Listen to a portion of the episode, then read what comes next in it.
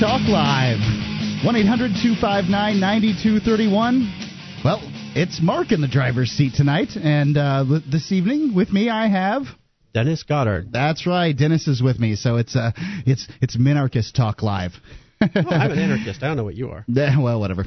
Give me a call at 1 800 259 9231, and uh, we'll talk about whatever you want to talk about. But, well, until then, we're going to talk about what I want because Nobody's called in. Well, actually, Alex in New Jersey is on the line. Excuse me.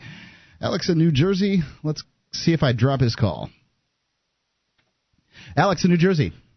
Hey, how's it going? Doing well.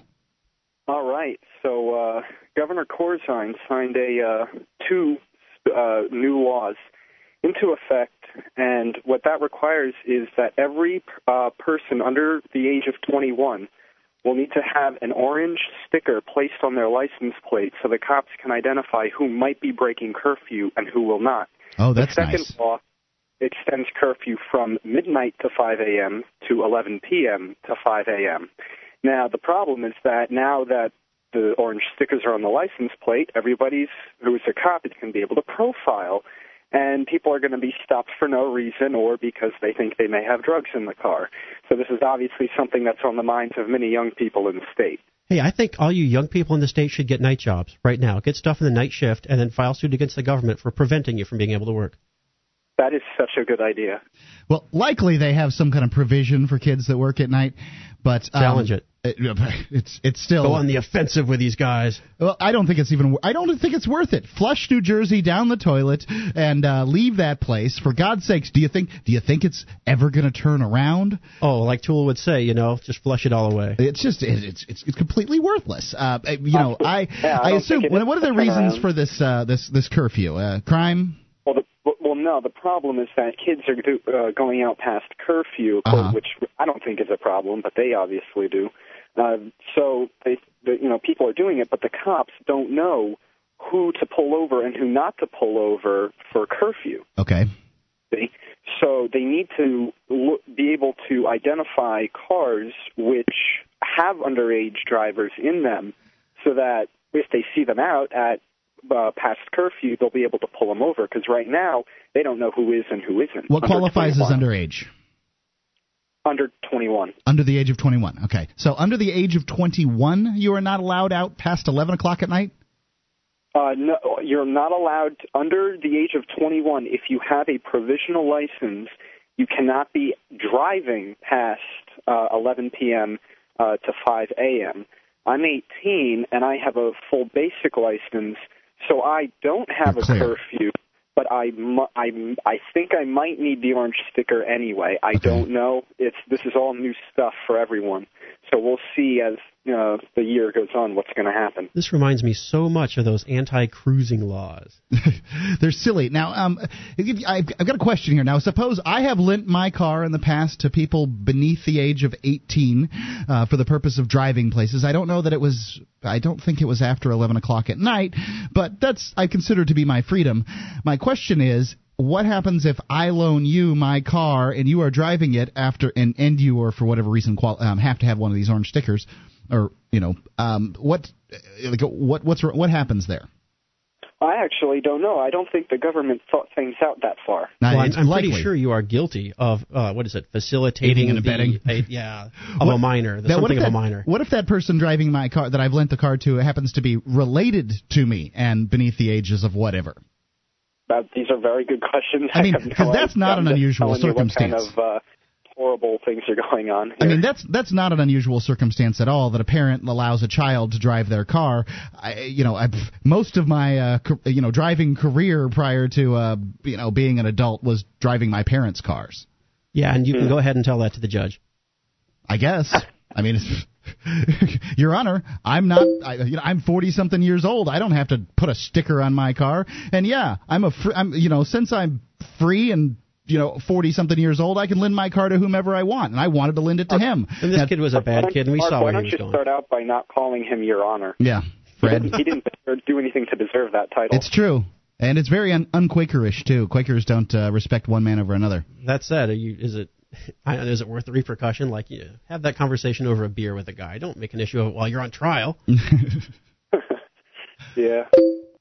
Well, anyway. All right. Well, thanks a lot, Alex. Thanks for taking my call. Yep. Bye Oh, I don't know how to work this phone. Oh, it's All right. technology. Technology sucks. It's all broken. That's why we engineers make money. I've got uh, apparently Ian uh, Freeman has uh, narrated an audiobook which everybody's heard about the Market for Liberty, and now it's avadi- uh, available at podiobooks.com. The Market for Liberty explores what our world might look like in a voluntarist society. You can find out why this book is more relevant than ever in an age of rapidly disappearing freedoms. It's free, and you can check it out at podiobooks.com. Patio? Patio, Patio? It, like it sounds dirty. audio, patio. sounds dirty. Yeah, it sounds it sounds kind of silly. But what are you going to do? I, I didn't name the place. I'm just, uh, you. All right, so here's the top of the story. The story coming out of the top of it. Um, Obama legal team wants to defendants' rights limited. Now, it's my understanding the Democrats care about people and they want to see people treated fairly. That sounds like spin to me. Yeah, that is Some. Republicans said that, right?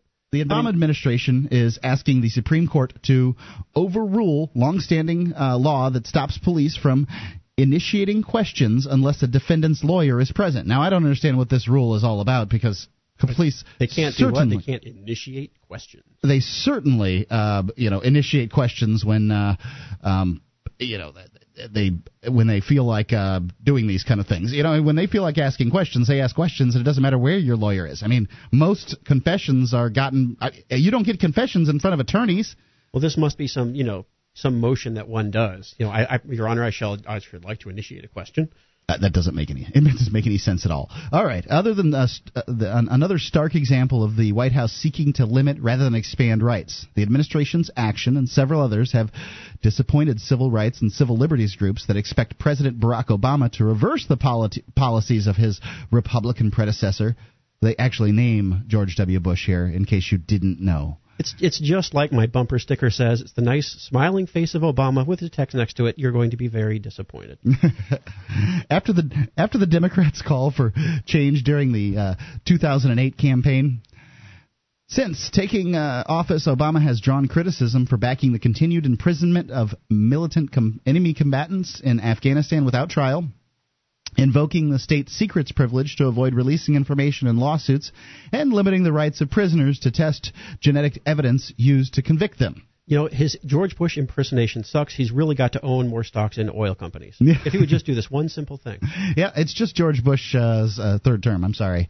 The case, uh, the case at issue is Michigan versus Jackson, in which the Supreme Court said in 1986 that police may not initiate questions of a defendant who has a lawyer or is asked for one unless the t- attorney is present. The decision applies even in defendants who agree to talk to the authorities without their lawyers. Anything police learn through such questioning cannot be used against the defendant at trial. The opinion was written by Justice John Paul Stevens, the only current justice who was on the court at the time. Gosh, he has to be an old man. The justices could uh, decide as early as Friday whether they want to hear arguments on, on the issue as they wrestle with an ongoing case from Louisiana that involves police questioning of an ind- indigent defendant that led to a murder confession and a death sentence. Oof. The uh, Justice Department, in a brief signed by Solicitor General Elena Kagan, said the 1986 decision serves no real purpose and offers only meager benefits. We- We just decided the Supreme Court decision serves no purpose, and therefore we can just. Uh, wait a second, my brain's exploding. Yeah, it's it's it's uh, what? If it's only meager benefits, then why do we have it? The GD piece of paper. Yeah. The government said defendants who don't wish to talk to police don't have to, and that officers must respect that decision. But that it, sa- um, that it said that there is no reason a defendant who wants to should not be able to respond to an officer's questions. At the same time, the administration acknowledges that the decision only occasionally prevents federal prosecutors from obtaining appropriate convictions. So, apparently, you know, um, the Democrats don't really care about uh, you know, the rights of those that are accused. I don't like that they make it so easy for us. We'll be back.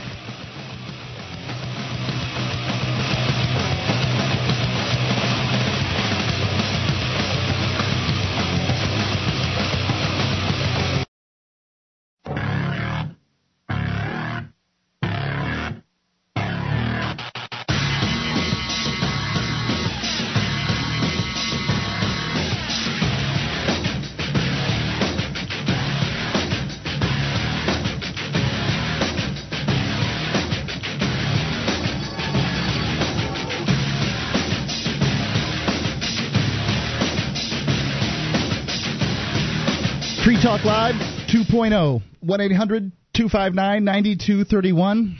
Ian's off someplace doing something. I don't know. So it's Mark with you. And Dennis. And we're doing the show. Give us a call at 1 800 259 9231. We'll talk to you about any old thing you want. We've uh, been talking about how Obama's making, well, he's, he's, he's making it into, into a new, kinder, gentler socialist nation. Yeah, it's not fascism when we do it. Yeah. No, of course not. It's really funny. All right, but we have calls, and that's what the show's about, so let's take them. Chris in Canada. Ah, hello there, guys. Hey. Hi. Um, I'm from Prince Edward Island, and I just want to call and let you guys know that there's actually a huge smoking ban going on here now. Oh, oh. I would never believe that. Another where, one? Where are they banning smoking? Um, well, pretty much everywhere. I've got the Guardian article up here, the local newspaper. The PEI government is eliminating designated smoking rooms in all public places and work. Okay. Eliminate designated smoking areas in hospital grounds. Uh, looks like they're also prohibiting smoking on patios, decks of eating establishments, and licensed establishments during certain hours of operation. And you also cannot smoke in a car anymore if you have someone under the age of 19 present. Gosh. So, you know, I mean, obviously, taking control of their own, quote unquote, the public buildings, fine. But when they step over the line and take over other people's property, that's revolution time, man. yeah, they're they're step over step boundaries, and they also they had the the Council of Canadians person was here with their uh, you know running out of clean water thing a few months ago, and now they're going to like ban bottled water here on PEI too, and is it just a whole bunch of is PEI the first? Uh, is this the, the, the, where they're starting these things in Canada, or they have been they've been doing it all over? All um, oh, they no no they've been doing this sort of stuff all over in Canada, but it's finally coming here.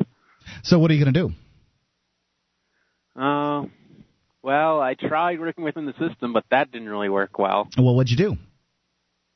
Well, actually, believe it or not, uh, at one point I thought maybe I could change the the local Democrats, but that didn't work out very well. Did what? you go to a few meetings and talk to them, or? Uh, yeah, I went. Well, I was joined the party and I went to meetings and stuff, and yeah, that's uh, laudable. Of course, you know, one person act. You know, it's what what did they do? Did they gang up on you? What what did they do to you? Um, well, they didn't really gang up on me per se, but like every everyone who's in Democratic Party here, um, I didn't realize they were actually as socialist as they turned out to be. They actually turned out to be pretty much, well, not pure socialists, but pretty much as close as you can get. Like they have, a, for example, they have a, they're part of an organization called Canada Without Poverty, which basically wants to like tax you up the wazoo in order to make everyone equal and rid Canada of poverty totally. Like they talked at the meeting about having like a 91% tax rate, and it was just nuts. Well, yeah, people who don't believe in private property and are in control of the government, that's a really dangerous, like, save yourself yeah. kind of situation. Yeah, that's uh, that's socialism at its best. And yep. honestly, it's what's driving us driving the whole world into the, into a crapper. Um, I, I don't have any recommendations except move for the Free State Project. Yeah, I thought about it, but all my family and everything are here, and all my friends and everything. So. I understand. Yep. Well, all my know. family and friends were in were in Florida. At, at a certain point, something either bugs you enough or you live with it. It's like you yeah. know, if there's some relationships where, hey, you know what, you two guys fight all the time, but you got to decide, you live with each other or not. Yep, it's true. Thanks a lot. Uh, no problem. Appreciate it, Chris. All right, um, let's uh, let's talk to Troy in Minnesota. Troy. Hello, Troy. Troy, go. All right, this is Troy. There he is. How's it going? Hey, good. How are you? Uh, good.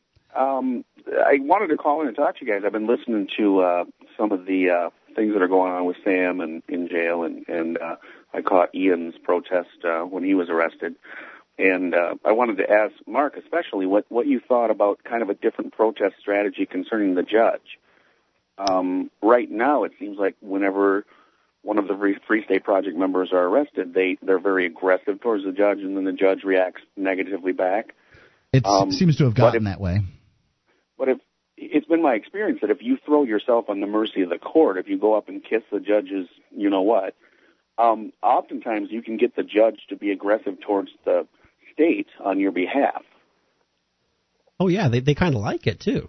They really do. I mean, if you talk to prosecutors, they hate the defendants and vice versa. And the judge, you know, hey. Well, in Minnesota here, my my dad was in the 70s. He was kind of a, a separatist. He uh, he believed in uh, his sovereignty as a as a person type thing. um, but I saw him do some amazing things because he would when he was arrested, he would be just just terrible with the police. Um, and whenever an offer was made by the prosecuting attorney, he would just spit in his face. But as soon as he got in front of the judge, he would say, you know, things like, Your Honor, I believe the courts were designed to protect the citizen from the abuse of power of the state. Um, and he would, a lot of times, when he wanted to get his point across, he would say, Your Honor, I throw myself in the mercy of the court. I'm not trained as a lawyer. Um, I, I'd like you to look at this. And, and I saw the judge do some amazing things. I mean, the judge would come up with um, rulings against the prosecuting attorney saying, I don't know who you think you are, but this individual has a right. And one of the things he did, which I thought was hilarious, was he was arrested one time. He never had a driver's license. He, when he was pulled over, he'd say, I don't need one, stuff like that. Dear God. Um, but he got pulled over one day because a cop that had arrested him earlier saw him driving, but the, the police officer was off duty. So the police officer called in and to another police officer and said, Al's driving down the street, go arrest him. The other officer turned his lights on, pulled him over, and the judge just went crazy and said, did you call in the license plate? Did you verify that this person is wanted? Hmm. You cannot take the, the word of another person, whether they're a police officer or not, and just tore the guy apart. And basically all my dad did was he went in and said, you're here to protect me, Your Honor. I, I throw myself on your mercy. I don't believe that that stop was valid. You know, I, I love that strategy. If you if you know that you have not done anything that has caused harm, rather than playing around with, you know, oh, I, I'm trying to show what I know what I'm doing, well, let the judge show that the prosecutor didn't know what he was doing. They'll they'll love it. I, I don't I, I, don't have any problem with it. It seems like a you know seems like a good system. I think also that uh, the, judicial system has changed in the last 30 years, um, from when your father was throwing himself in the mercy of uh, perhaps judges that actually were I don't know, talking to juries about their right to nullify, possibly. Sure. Um, yeah, so I don't I, know for sure. I mean, I can't say that I, I know whether that will work or not. It, it can't hurt. And then after that, you could, uh, you know, try the system of, well, you know, thank you, yeah, thank you for all your help, Your Honor, but I'm not going to pay anyway. You know, you right. try to go that way. Yeah, and my dad did that a lot. He he would say he would say you can give me whatever fine you want, but um, you know I've got five children to feed and and I don't have a full employment. Of course, he never paid his taxes, that kind of thing. But uh, you know that approach worked for him. And one thing I've noticed with and Ian's not there, so we can't speak for him, but his approach seems to be a little bit different than Mark's. yes, yes, um, it is. There's one that one works and is reasonable. Thanks, Troy. Yeah. 1 800 259 9231. It's Free Talk Live. Call in, in about anything.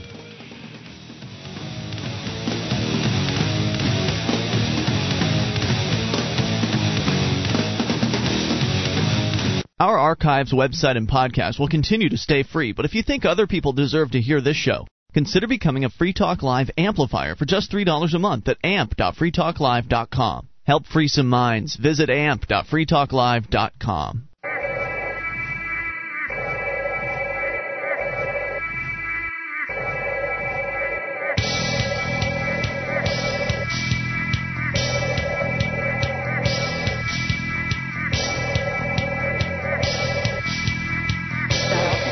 Talk Live. How about that? New music beds. Who'd have thought we could even do it? 1 800 259 9231. It's it's Mark Talk Live tonight. We don't need Ian for this crap. Uh, it, it's a, but it's still the show about your calls. So let's go right into the calls. Dan in Texas. Dan. Hello. Hello, Dan. I'm here. Uh, well, great. What did you call about? Hey, I wanted to uh, see where I, uh, Ian was. I guess I missed the memo about him leaving tonight. He's it's on a secret mission. Ah, okay. Now I wanted to bring up something on the lighter side. Uh, I know y'all been pushing the um, the Audible uh, the the audio books. Yeah. Audible.com, and mm-hmm. I went and tried out the little offer, and uh, I have to say the thing works great. I love it. What'd uh, you get? What book did I, you get? Well, I'm going to get to that because you're, you're going to get a kick out of it. But okay. uh, where I work, I listen to an iPod most of the day because I don't have to deal with customers, and so it makes the day go by fast. And uh, I was trying to think of a book that I wanted, and I and I fell back on one of your uh, suggestions. I checked out a book from that uh, Michael Z. Williamson guy. Oh, did you? Yes. Which one I did was- you get? I only had one. Well, I wanted I wanted the weapon because you'd spoken highly of it. I really like didn't it. Have that one. Yes. The one that they had was Hero. Hero. I haven't read that one. What'd you think of it? Okay. It's good. I, I plan on on getting more of them as they come out. I, I really enjoyed it. Yeah, I I tell you, he's uh, he's a great, he's a great author, and I'm going to read everything that he ever puts out that uh, I managed to get my hands on. I haven't gotten them all at this point, but uh, that's a good thing. That means there's still some out there for me to read. I uh, I enjoy Terry Goodkind too. Um, both of these are you know rather libertarian type authors, and uh, I've read everything that Terry Goodkind's put out, so I kind of have to Well, wait for to- something new. What's that? I tried. Well, I tried to find the uh, mistakes were made, but not by me book because it sounds very intriguing, and I can't find it on audiobook anywhere. It's new, um, so I suspect it hasn't been recorded at this point. That'd be Ah, my guess. okay. All right, well, that's all I got. So I just wanted to say, uh, if anyone's on the fence I'm trying it out, definitely try it out because I'm going to continue to be a customer of that website. Yeah, uh, what I I don't know. Um, I, th- I think that the books are pretty reasonable. Um, they're they're less than uh, Oh, yeah. new books, and and uh, you get a chance to try it out if you just go to uh, let's see audio audio uh, audiblepodcast.com uh, slash ftl. It's audiblepodcast.com slash ftl. Thanks a lot, Dan. All right, thank you. Yep. And uh, let's try Paula in Florida. Paula, Hi. what are you going to reveal to us tonight? Yeah, hi, hon. Uh, they just came out in the news. They said they're not going to be able to contain this flu. Which flu, flu are you referring to? Dear Okay, God. it's the it's a bird swine, and it's also got human DNA in it. bird, swine, human DNA flu? It's it's in it. Meanwhile, yeah, they said they're not going to be able to contain it. If it has human DNA in it and and They, uh, I'm going to tell you what happened. They said this is coming out of the laboratories. it's coming out of the laboratories, so Yeah, I mean, somebody's is, taking the is it all stuff the way down there in Florida? It's it's spread from Atlanta at the CDC all the way down to Florida. No, not yet. But they said that it's already in L.A. How did how did it get there? I don't know. Anyway, it's in L.A. now. But anyway, if they they said they're not going to be able to contain this, they said that there, this could be a worldwide pandemic. What what color is this stuff? I have no idea. All I know is what we've been told. Is it the green stuff or the purple stuff? I don't know. They said, I mean, they're just talking about, you know, that what it is, and they can't contain it. bird, and 60 people in Mexico have already died. human and um, they said the people uh, uh, in, in L.A. we seem to be able to fight it off better. But anyway, uh, The people in L.A. are doing better than the people in Mexico. yeah, Why do you think that is? I don't. Well, either they're taking better care of themselves or something. Yeah, it's the healthy lifestyle out there. Yeah. I don't know. Maybe it's the house. Maybe it's uh, you know the uh, the ones in L.A. There's more people from the House of David. I don't know. But anyway, They uh, banned they- NutraSweet. the didn't they? thing is, I mean, this is going to be scary. I I, you know, I, I, I don't know what we're gonna not do. to go anywhere to stay home. What are you gonna do?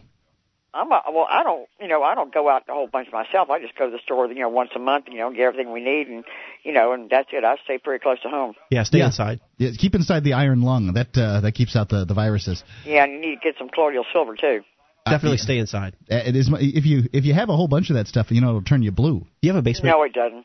No. Do you have a basement, lie. Paula? N- No, n- it doesn't. I've, I've been taking it for a long time. No, you you need a basement. you can't have a basement in Florida. That, they call that those indoor. Oh, we did when we, when we were growing up in Jackson. We had a basement. But anyway, uh, Really? I've got the colloidal, uh, I mean, uh, silver machine to make it. So. You got to hide somewhere when the Nazis come. All right, Huh? You got to hide somewhere when the Nazis come. You need a basement. well, I tell you what, this country's beginning to look like Russia, isn't it? Uh, that's right. Thanks thanks for warning us about the uh, the uh, Russian uh, human bird swine flu, Paula. Purple. And we'll talk to you soon. oh boy, I I don't love even know Paula. what to say about that. I do know to, what to say about uh, this ebook: uh, asset forfeitures, bank failures, burglars, ex-spouses, your kids, housekeepers. There's lots of reasons you might want to hide your valuables around your home. StashYourSwag.com gives you more than 100 common places around your home with little or no modification. Uh, the guide contains detailed pictures to help you, and most of these ideas are under 50 bucks. It's Stash your swag s-w-a-g swag.com it's a it's an online book and it costs less than seven bucks so check it out. That actually sounds pretty cool because you never know what kind of things you might need to hide in your home. It's it's true. I mean you know it's you don't want to make it easy for people to find. All right so let's go on to your article. Uh, dennis you brought something in and i wanted to uh, see what you got here. This from the current issue of the TheEconomist.com, which I love dearly despite their recent swerve to the left. but so so you know, of course, that the uh, we have all this corn that they're growing because it's going to make the it's going to be much more green to put it into our cars and burn that. It's going to be much greener. Of course, uh, I mean biofuels are supposed to be better for the environment and everything else than diesel, right? Sure, because they grow and they take the CO2 out of the air. Although it turns out that there's so much CO2 just from farming the stuff, it actually cancels. I mean, corn just doesn't work for that. Oh, really? I did not did not know that. Yeah, so it, it's it's pretty much carbon neutral, but no, this it it, it gets even better. Of okay. course, there's the fact that that is one of the reasons that many poor people are dying in third world countries right now of starvation. Basically, we have driven up the cost of food because so much arable land in the United States has been dedicated to growing something that people do not eat. Yes, they burn it in their cars instead. Yeah, the, the commodity prices of food are growing, and for people who don't have enough to like buy enough to eat are starving to death because of that subsidy. You know, it's it's funny um, that there's you know the United States doesn't have the only land in the world that'll grow food. As a matter of fact, there's when you look at countries like Tanzania, for instance. Well, you got to look at it like oil. I mean, if one oil producing company or a country comes online or goes offline, or company for that matter, it hugely affects the price of oil. And sure, food is is is in the same bucket. I, I understand where you're coming from, but most of the reasons for droughts and lack of food in this world are governments. Well, sure. They don't have anything to do with people being able to grow food in where they are. There's not, you know, there certainly are deserts and things like that, but there's people should be able to grow food. But the problem is that their governments are so unstable where they are that eh, you know they're they're liable to they have their land taken from them. Well, that's the big ki- thing. Killed. It, it I mean, you can't travel around farm. and run away when you're a farmer. Ex- Well, and you can't you can't really farm unless you know you have a claim on the land from one year to the next. Property true. rights are the fundamental reason why a, a people will starve or not. But it gets even better with the special corn that we're paying so much in tax money to ensure that the farmers grow. Are you ready for this? This is great. This the Special latest. corn. What's wrong with the what's what's wrong with regular Well, corn? Regular corn is fine, but we must it must be special. We're paying extra for it. The Okay. maize that's supposed to do the ethanol thing that's supposed to be good for the world, right? All right. So check this out. This comes from the International Council for Science, ICSU, a Paris-based federation of scientific associations from around the world. They're from Paris and they're a federated science group. So there you go. Doesn't sound like good news so far. Well, it turns out, right? The, the, the report concludes that so far, blah blah blah blah blah. It turns out that most analyses had underestimated the importance to global warming of a gas called nitrous oxide, which some of you Laughing gas? know about. Yep. Uh, by a factor between 3 and 5, the amount of gas released by farming biofuel crops such as maize, probably corn, probably negates itself by any advantage of offered by reduced emissions of CO2. In other words, corn it, it emits more nitrous oxide just in the course of growing, and this stuff is 300 times more potent than carbon dioxide. So the uh, the the scientists told us that we were to be saved by growing this by you know burning less fuel. The politicians enacted it, and now we have a worse problem than we did before. By a factor of 300. Ooh, what a surprise! Let's go on talking about this.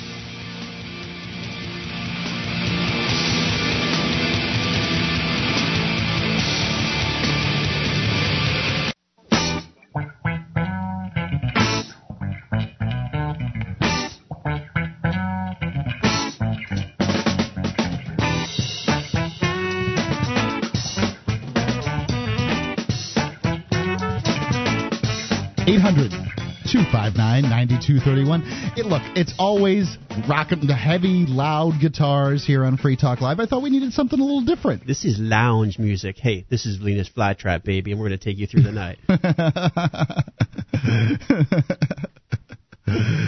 oh boy, what are you going to do about that? One eight hundred two five nine ninety two thirty one. It's Mark here with you and Dennis. on Free Talk Live. So, Dennis, we're we're talking about. Uh, well, how the the the, uh, the governments and the scientists are all going to save us, and they've screwed up again, right? Yeah, pretty much. So we're we're growing lots of biofuels because biofuels are much better than the petroleum kind. Right. It's it, you know, petroleum's bad. I've I've heard it all along. All my life, burning burning petroleum is bad. So we give big giant subsidies to farmers out all over the place, all over the U.S. to grow corn that we will use to make like gasohol, basically. And I assume, I mean, I guess the idea is is that uh, farms have just been waiting around for decades and decades for just that thing to grow, and um, you know they haven't been growing anything else, which we would then lose. So they were just able to you know turn a switch and get these farms online. Is that right? Of course not. So you know we distorted the market. Right. So people that were growing whatever kind of corn before or spinach or whatever it was are now turned to this government subsidized uh, fuel corn, and um, well, and the fuel corn that was supposed to be greener than pulling the stuff out of the you know because we got to be careful about the carbon dioxide. Well, of course Right. it turns. Corn is one of the worst in terms of carbon dioxide you get per pound biomass. So because of what it takes to to, to harvest it. it, it's just not as efficient as Okay. sugarcane. Sugarcane is great. Sugarcane is beautiful. It's it's super. But su- sugarcane's been outlawed in the United States because, um, or something like that. You can't use it in Coca Cola and things like that. No, oh, sugar sugarcane, like what sugar is, it's not outlawed. It's just that we don't have a great, you know. oh, we don't grow a lot of it, so therefore there's protectionist laws that keep sugarcane out of the country. Right now, now third world countries in South America, like Bolivia, places like that, Right. They really are great at sugarcane, and of course, what we do is completely whack the one thing that could come out of their economy. That we could buy, um, and but you know, and put it in our Coca Cola. Because if you go to Mexico and have Coca Cola, you can have it with real sugar instead of corn syrup, high fructose corn syrup, and it tastes better. Right now, like lots of economies around the world are all screwed up in a similar way because we, with so much arable land, the blessed bountiful United States is growing money for gas or grow, you know, Corn growing for gas. And it turns out that the CO2 it takes to produce the corn, the, the stuff from the corn, is actually greater than the CO2 that you save by having the corn go back into the earth. So, like what you get, man, is worse than if you hadn't grown the corn. Right, so that's just the CO2. But forget the CO2. This is uh, this special kind of corn, this new corn, the no, more no, expensive no, corn. It's, it's just corn. I It's just corn. There's Okay, just corn. Corn is corn. It's just good. But it turns out that they, the scientists from a really impressive sounding consortium in Paris, the ICSU, have concluded that the nitrogen that comes from growing corn and growing so much more corn, uh, well, it turns out nitrous oxide is approximately 300 times more a a creator of greenhouse gases than carbon dioxide. Okay, so I want you to understand this, vegetarians. It's Of which I important- am one. It's important. Well, you can't eat corn now. They- Oh, come on. Well, I'm talking about greeny vegetarians that really care about this stuff. That they Hey, I believe drive a these- hybrid car, these- man. I'm these green. people. I so understand green. you have a hybrid car. I'd buy a hybrid car too because, because I have dedicated makes, my life to saving the planet, the government has got to stop. it it's it makes monetary sense to buy um, a hybrid car in some circumstances. So then like sup- with, with with a gasoline at like two fifty three bucks a gallon. when it was four uh, four fifty, it certainly made some sense to get a, uh, especially the Insight, which is a much more uh, you know efficient car. Yeah, I actually get well. I've got over the lifetime of the car sixty miles a gallon, doing nothing special, Yeah, no, and, and, and I accelerate up those hills. I take that hill. that's a good thing. But um, as as the case may be, I'm saying to the vegetarians out there that really believe everything all the scientists tell them, and really believe all, that the politicians are going to save us. Now it's important you not eat corn because corn is actually you're producing more carbon dioxide by eating corn. So you have to, you can have every every other vegetable, but not that one. Well, it's, it's not the corn for consumption. It's the, the, the huge amount, the vast amount of, of subsidized But the corn you're consuming has the same problem. It was it was uh, it's basically carbon um, carbon dioxide neutral, and then it's harvested by these big combines that spew out Yeah, it's carbon my, It's not my fault the government people are growing so much of this stuff. So, you know, but his, this is great. You know, the, the report actually says, you know, what seems certain is that the nitrogen cycle, because yes, people know about the carbon cycle and that's publicized, but the nitrogen cycle, which of course is Yes. actually way more significant, is changing faster and more profoundly than the carbon cycle, but has attracted much less attention. you know this is um, this is the funny thing that about this whole uh, uh, you know this whole global warming thing because I, I don't know whether to believe it or not. I mean it's it's clear that uh, of course the the world is the the climate is changing. It was going to do that whether we were here or not. All right, the climate was going to change and is going to continue to change, and I don't know. So is I, the I'll just tell you, it's, it's us. It's the human it's it's human caused climate yeah, change. Yeah, it's not. Yeah, like, get over that. It doesn't matter. But you know, look, these people are already. Look, you can you, can, you don't worry about this nitrogen cycle that's 300 times more potent because there's an international nitrogen initiative that the governments around the world are setting up to fix this problem. And this is the this is the thing that uh, isn't being understood here is the governments, uh, you know, the governments of the world were there to protect us in these instances anyway. I mean, that was the purpose. That, that's one of the purposes. They were they were already protecting us from environmental problems, right? See how this thing is but escalating? they failed. This thing is escalating beyond control to the point of, for for our own safety, the government has got to stop trying to fix this thing. You go from feeding the poor to warming the planet over the course of 100 years to like turning that to something 300 times more like oh my god ish like the next level i don't want to get to the government has got to stop now I, I hear you. I mean, they've they've continued. I mean, this is this was their idea. Okay, they they this jammed could not this have down happened our throat. without a government sending out that kind of money, baby. and and and so this was now now it's making it even worse. Uh, It, they're only going to continue to make it worse because they, you know they, they, we just don't have all the answers yet. Here's the thing: when you read in any economics type of whatever context, distorted market, the the thing that should be in your head is dead babies. That's what you're getting. I guess it's true. Um, you know, I mean, there's going to be baby if if the climate goes up, uh, you know, the, the temperature goes up, then some people around the world are going to be displaced, and the way and you know some people aren't going to be able to escape from that bad climate, and therefore they're going to you know be there, have their children, and their children are going to die. Yep. Well, what I say is you sell off all your stuff and you get yourself some gold and some silver and you and and, and, and you just wait for the apocalypse. well, um, yeah, I, I don't know what to say about that. I, I, I'm hope I'm I'm rooting for global warming because it's cold here in the winter in New Hampshire, God. and I'd like uh you know I'd like it to warm up a little bit. That'd be fine for me. You're just evil. Yeah. What? I mean, it's happening. What difference does it make? What difference does it make? Hey, you want to hear something for the crackspot crackpot conspiracy theorists? Uh, I'm sure. I, I had something to go along with this uh, global warming thing that I Oh, wanted cool. to get to real quick, though. It's a hot Uh, topic. S- Singapore scientists can say, uh, say they can turn CO2 into biofuel. Okay, so while the uh, the the guys in France are over there, you know, while they're ruining the globe, all right, and uh, using our government to do it, the folks in Singapore, one of the freest markets in the world, have uh, scientists in Singapore say they have found a way to turn planet warming carbon dioxide into clean burning methanol using a process that uses less energy than previous attempts. The scientists at the state backed, oh great, Institute for Bioengineering and Nanotechnology said on Thursday that they used non toxic organoclast uh, catalysts to make ethanol, a biofuel that is also used as an industrial feedstock. Groovy. Uh, what? They feed animals? No, no, things no. that- Industrial feedstock. It's a stream to go into your reactor to make other stuff. Okay. In a statement, the institute said that uh, said the team led by that guy uh, used. Oh God, why am I reading this? I don't even. In um, heterocyclic carb carbenes, those are NHCs for short.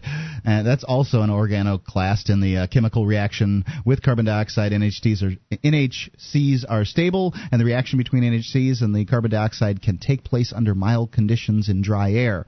Uh, adding only a small amount of the catalyst was needed. Okay. Holy crap! This is awesome. So um, they're over there uh, saving Chemical us. Chemical engineering just rocks. By the way, the What's- chemical engineers will in fact save the world. Think so? Oh yeah, totally. I wish that they'd uh, just legalize hemp. I think uh, that, you know the chemical engineers pa- managed to get some laws passed in the past that uh, haven't haven't done so much good for us. Um, Dow and Dupont. Laws not good. No laws laws uh, you know, restricting the marketplace are not good. So you were saying? All right. So, you know, sometimes on crazy shows you'll hear stuff about the Amero and how the Amero is going to be like the next.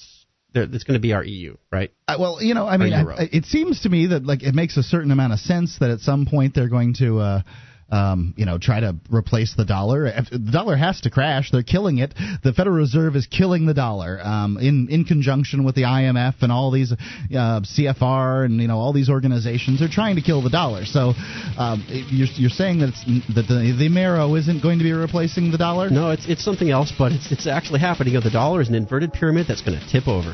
Hmm. 800 259 9231. You can call in and comment on this or anything else on Free Talk Live.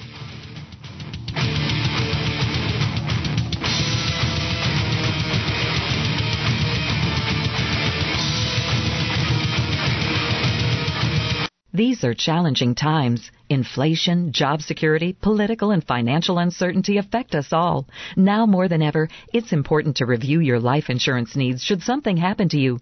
Experts agree. Most families should have life insurance protection of 10 times their income. The great news is life insurance rates have never been this low.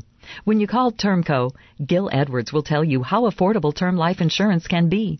Gil specializes in saving people money on top-rated term life insurance. Find out if you're paying too much or if you don't have enough. Ask about the new return of premium plans, which return your entire premium back to you after 20 or 30 years, tax-free, guaranteed. Your family's protected either way.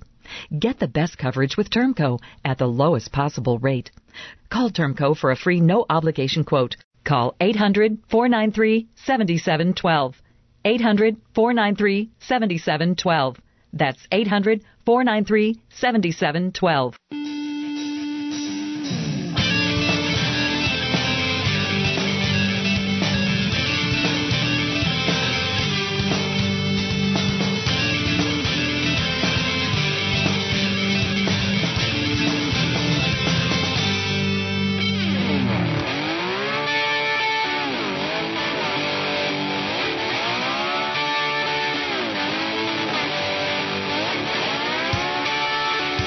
Talk Live 2.0, 1 800 259 9231. It's Mark with you. And Dennis. And you can call in about anything you want here at the top of the uh, 8 o'clock hour. And uh, other than that, we're going to go on to things that, well, we find interesting because we don't have any calls sitting on the line. Oh, actually, do. Uh, I, my, my mistake. Apparently, Steve in South Carolina. Steve. Hi, Dennis and Mark. Hey. Howdy, Steve. Uh, I was going to talk to you today. Um, the thing is, you're a little PC incorrect. It's not global warming; it's global climate change. Right, which um, I'm you know, I understand, but that's what that's the way it was presented to me originally, and I really don't like people changing the rules of the game when uh, in mid in midstream.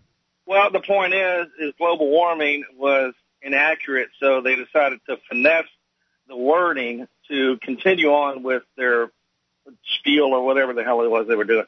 But anyway, um, today on CNN they covered the House the House Energy Subcommittee with Al Gore testifying, Newt Gingrich testifying in front of Henry Waxman and a couple other senators. And I heard the opening speech and I watched the whole thing, you know, while I was work. But that thing got me. Al Gore apparently has used the Navy to go underneath the polar ice cap and give a 3D dimension. He goes, well, this is the first time we've had a 3D dimension of the polar ice cap. Cool. Then he went to say that it's going to be five years. In five years, the polar ice cap will be dissolved. Really? And then, Ludicrous. Yeah, yeah, oh yeah. But then at that point, he said, our blessing is Barack Obama's stimulus package. Oh, God. oh, I know. It just got really, really deep really quick. And he goes that the stimulus package has, you know, uh, focused on energy, alternative sources of energy, and this will create jobs, and we'll have alternative energy resources. And basically, you know, he, he equated the two together to saving within five years the complete melting of the polar ice cap. I was like, oh, this is just too grand. That's excellent the way the Democrats are going to save us. Yes. Totally yes. I just want to give you that FYI. And oh my I'll God, your story checks out. I do not believe it. I did a Google search and it actually says there's, there's I can see the clip here on YouTube. North polar ice cap will disappear in five years. Of course, I wouldn't lie to you. but we, we do get calls that are wrong though. But uh, thanks for thanks for uh, checking it out. Appreciate it, Steve. Thanks for calling. Um, you know, Dennis, I, you know, I I always wonder about this global climate change. Now, I'm an ethnic Republican, and we Republicans don't believe in climate change. The Hey. Democrats are lying to us. Absolutely, I agree. Hey, I was a Republican too. And it's difficult. It's, it's a difficult position to be coming from. I don't know what to believe. I listen to NPR, and clearly those Nimrods believe in it. Well, they're And- commies. Right. The, so I'm great shows, by befuddled, the way. Okay. And I don't. I I do know that I believe in liberty, and I believe in the marketplace's uh, ability to solve problems best. Amen. Help me, brother. So. I don't know really where to go with the global climate change, and you I mean? what I was thinking, and I don't Where- know. where you go with y- You believe in the global climate change, right? I believe in it. What do you mean? I believe it. It is clear to me that the the amount of carbon dioxide in the atmosphere and the warmness of the Earth Uh-huh. is much greater than it would otherwise be had humans not been here to put all this crap in the air. Okay. How, how, is that that crazy sounding? Uh, well, I, I, it's my understanding that carbon dioxide, this is what I've been told, is not in fact much of a greenhouse gas at all, and, and that it uh, rises in carbon dioxide uh, trail uh, the warming of the Earth as opposed to preceding it. Well, it's a bit like saying there's poison and there's stuff that like it's uranium. If you touch it, you will die. Yeah. It's it's it's not good to have all this stuff in the atmosphere. But why? This is like why see the point kind of a thing. Why why get yourself to that point? If well, here's the thing: multiple independent lines of uh, you know, basic lines of research. Okay. There, there there's many different, completely independent, completely, as they say, orthogonal. Um, I don't. I, they, I don't say it. They say the people who want to sound cool if you get a whole bunch of completely different things that Yeah. all tell you well this is not related to that but both these things point to the earth is getting warmer Okay. then it makes you think well maybe in fact the earth is getting warmer Hmm. Befuddling. I'm not sure about it. Uh, but I, I, here's what I do believe is that if this is, it's probably not worth arguing whether or not the worth, Earth is getting warmer or not. libertarians it's always worth arguing no, it's not. it's probably not worth Yes, arguing, hey, the global climate change is true or false.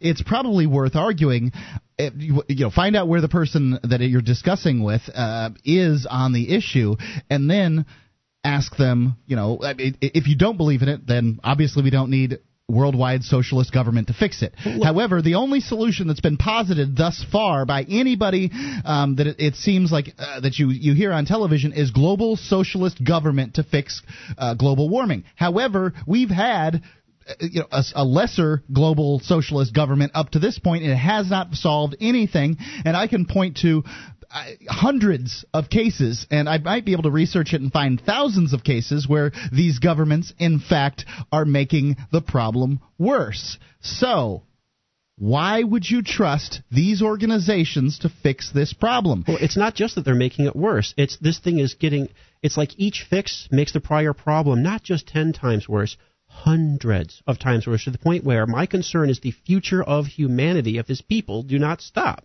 But even look, even if you take global warming off the table, maybe it won't actually destroy the Earth. Doesn't it still just make sense to you to drive a car that uses less gas and maybe pollutes less?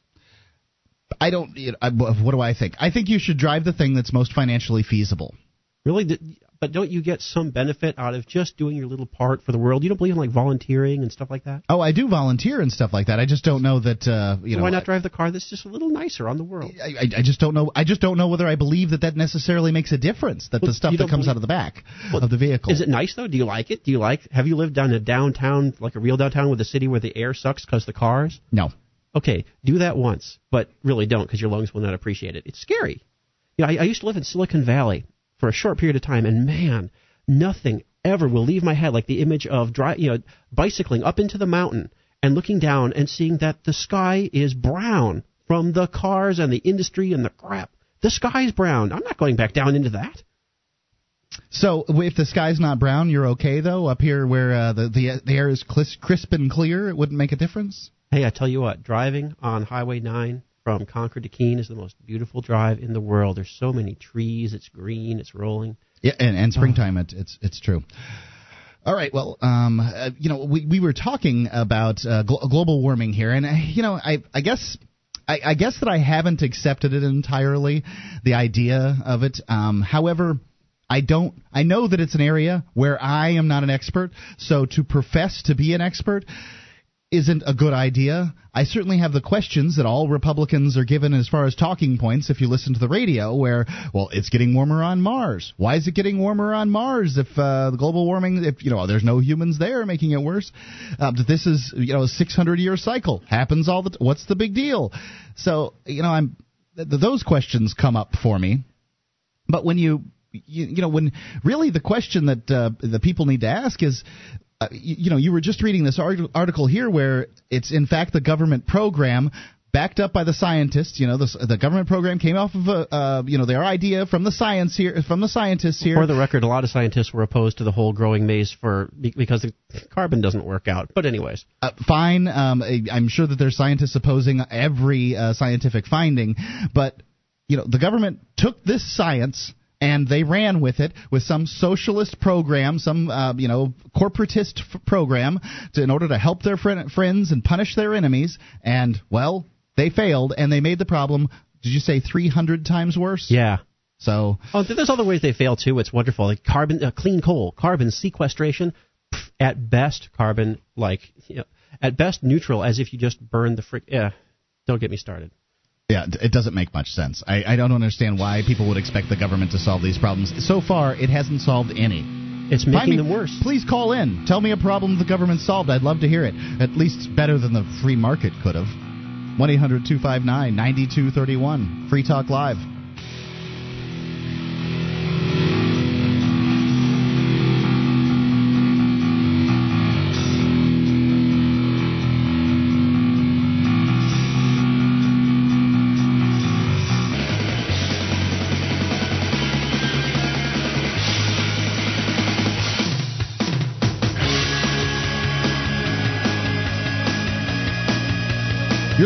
You're listening to Mark Talk Live, 1 800 259 9231.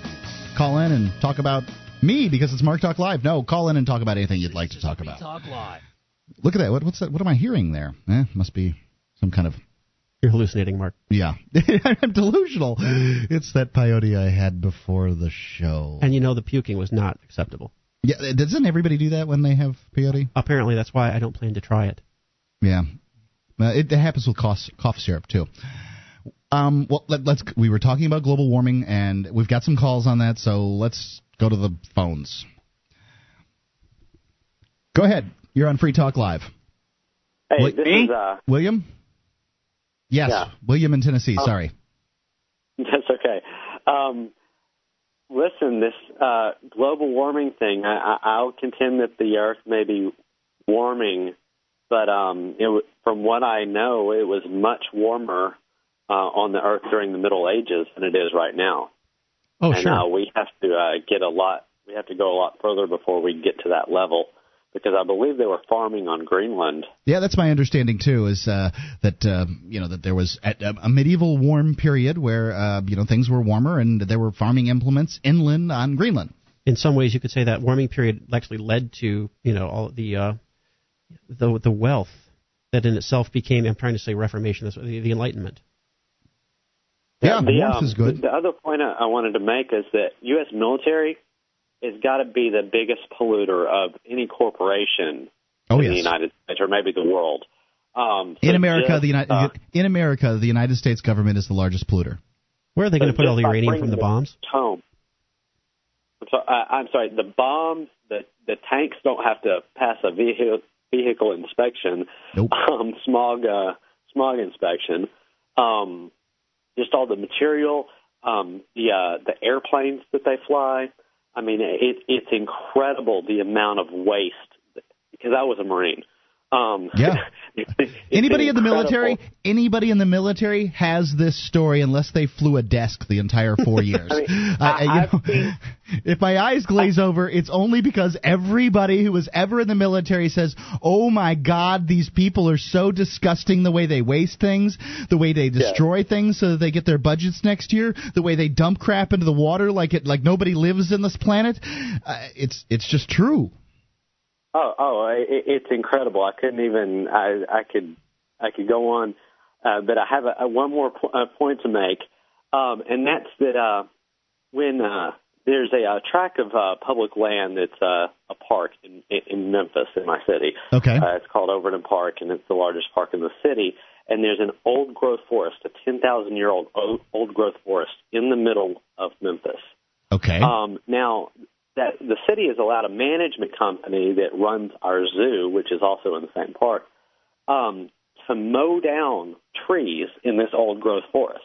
And why is that? Uh, to build zoo exhibits that um, to teach us about the importance of conservation and the survival of species.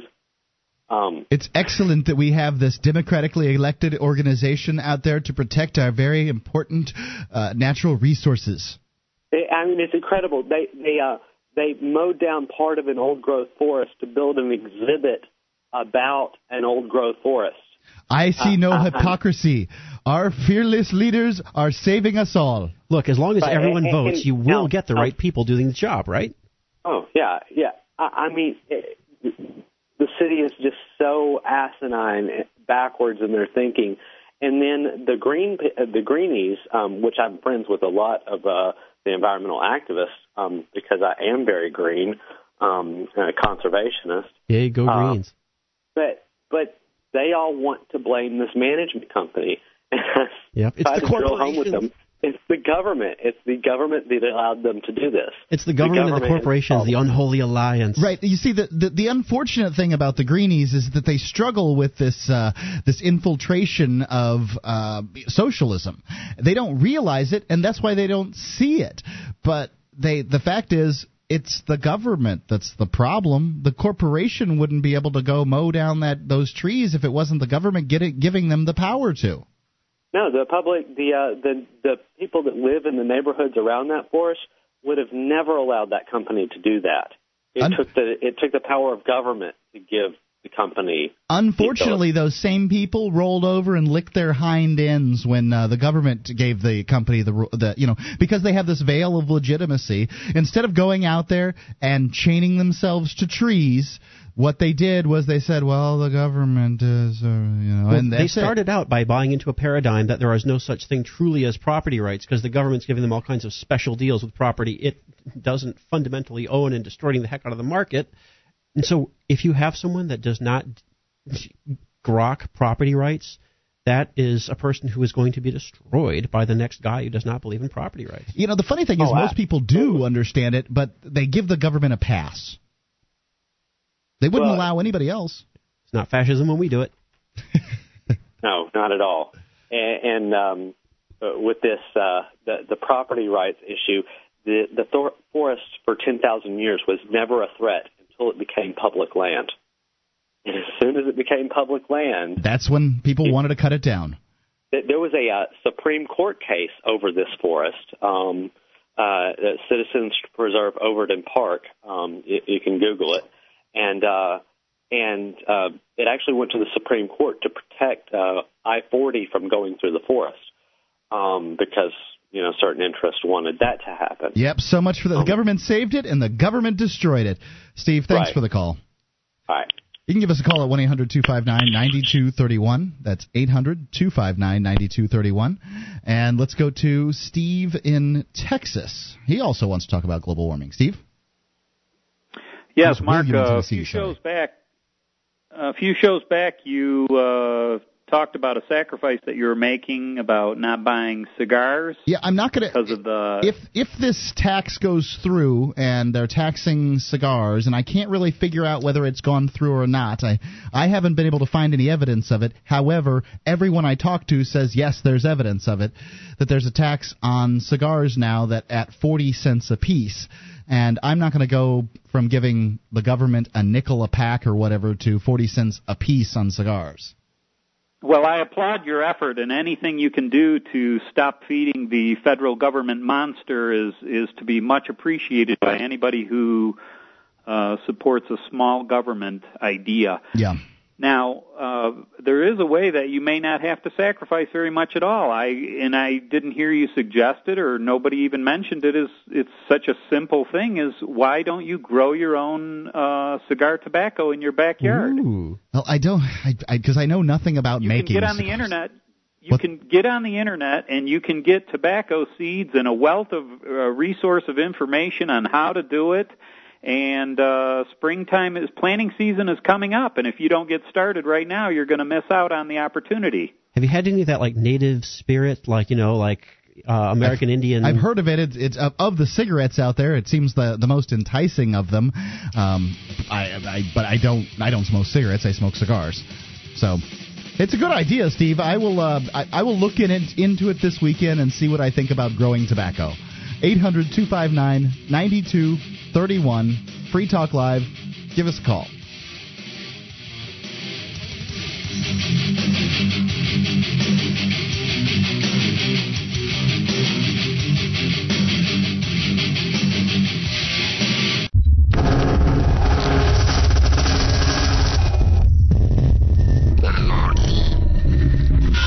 Hey, the other day I bought my first firearm. Oh, yeah? Yeah. At 357? Natch. I even got a five dollar good guy discount. Nice. All you had to do was sign up for the military. Sign what? Huh? Now you can die on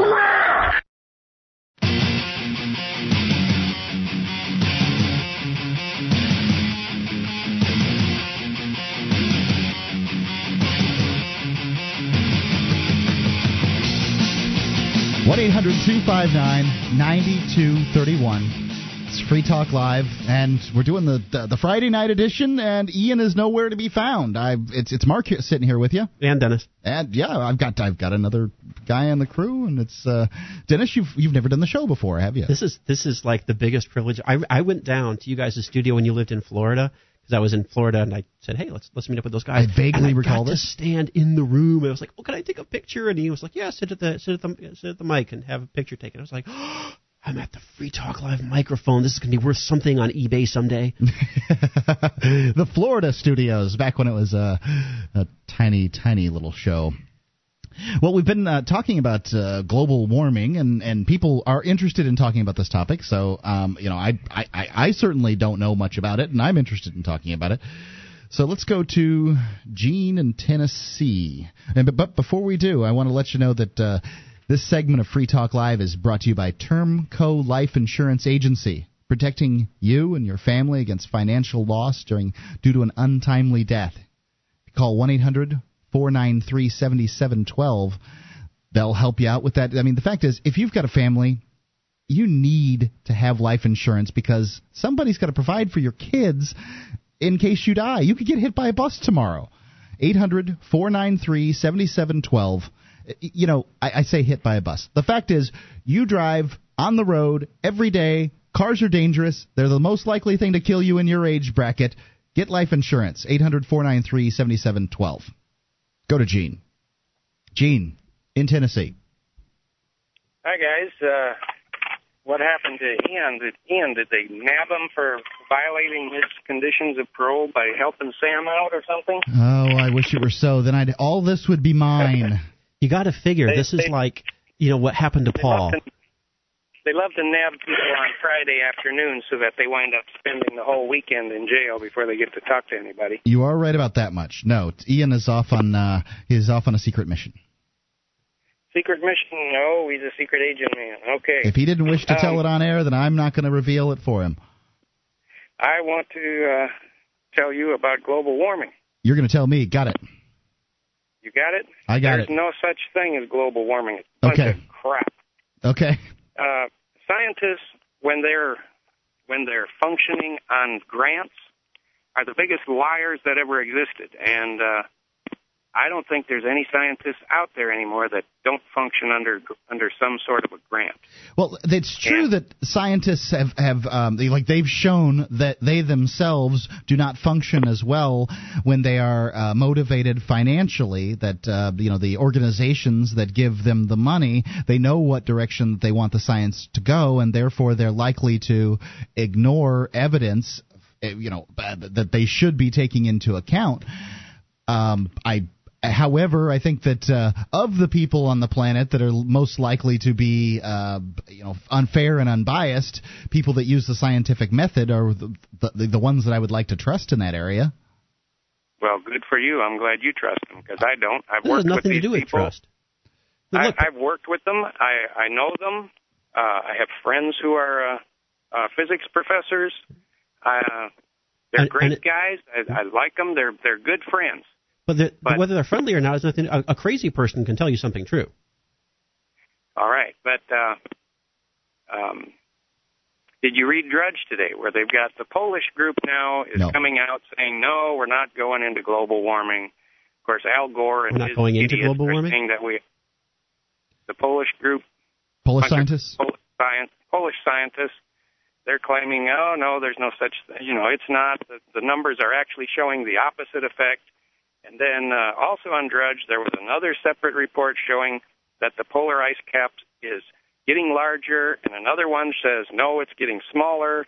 There So does seem to be these- there does seem to be contrary information out there, and this concerns me. And if to me, it seems like if nothing else, I don't think we have enough information um, to be able to say one way or the other. But I can say conclusively that if there is such a such a thing as man-caused global climate change, that the one organization that should have nothing to do with fixing it is the government, because they've proven Well, so have to- far and time and again that with they fail. I have to agree with you on that one. Now, I've pointed this out in the past, and, and Mark, you know when you fly, and um, what's the other guy's name there? Dennis. Dennis. Yep. Dennis, you you must fly around a lot too, right? Oh yeah. Now I know you're the one that I have to talk to because you're the one that's that's the that's the uh, global warming uh, uh, aficionado here. So when you get up in the air at six miles altitude, I want you to look around you. Do you ever sit by the window seat? I, I like to be in the aisle. I like to get in and out as quickly as possible. But yeah, I sat in the Do yourself a favor and sit by the window.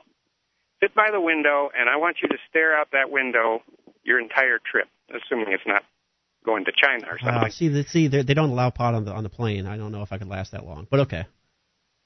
So anyway, you go on that plane, you get up there, you look out that window, and you look down at the planet, and you try and find yourself a smokestack at six miles altitude. You can't even spot one. There does less seem, seem to be a large volume of air um, up there for any kind of pollutants to get into. You figure out the amount of square cubic miles of atmosphere on this planet, and then the little tiny, puny little piss, piss farts that we put out called pollution. There is absolutely no way that these little tiny ants called humans can affect this planet. In fact, one of the uh, physics guys over there at NTF I used to work with, I gave him a project. I said, uh, I, I said, I'm going to call you back in a week. Here's your assignment. I'm going to I'm going to give you a budget of a trillion dollars. Your sole purpose with this trillion dollars of money is to pollute the environment. I want you to spend 100% of your resources to not producing anything except pollution. Can you pollute the environment? A week later, he calls me back and he says, if you rule out nuclear and biological, there's no way that I can pollute the environment with a trillion dollars. I can It's think of one way that they could do this.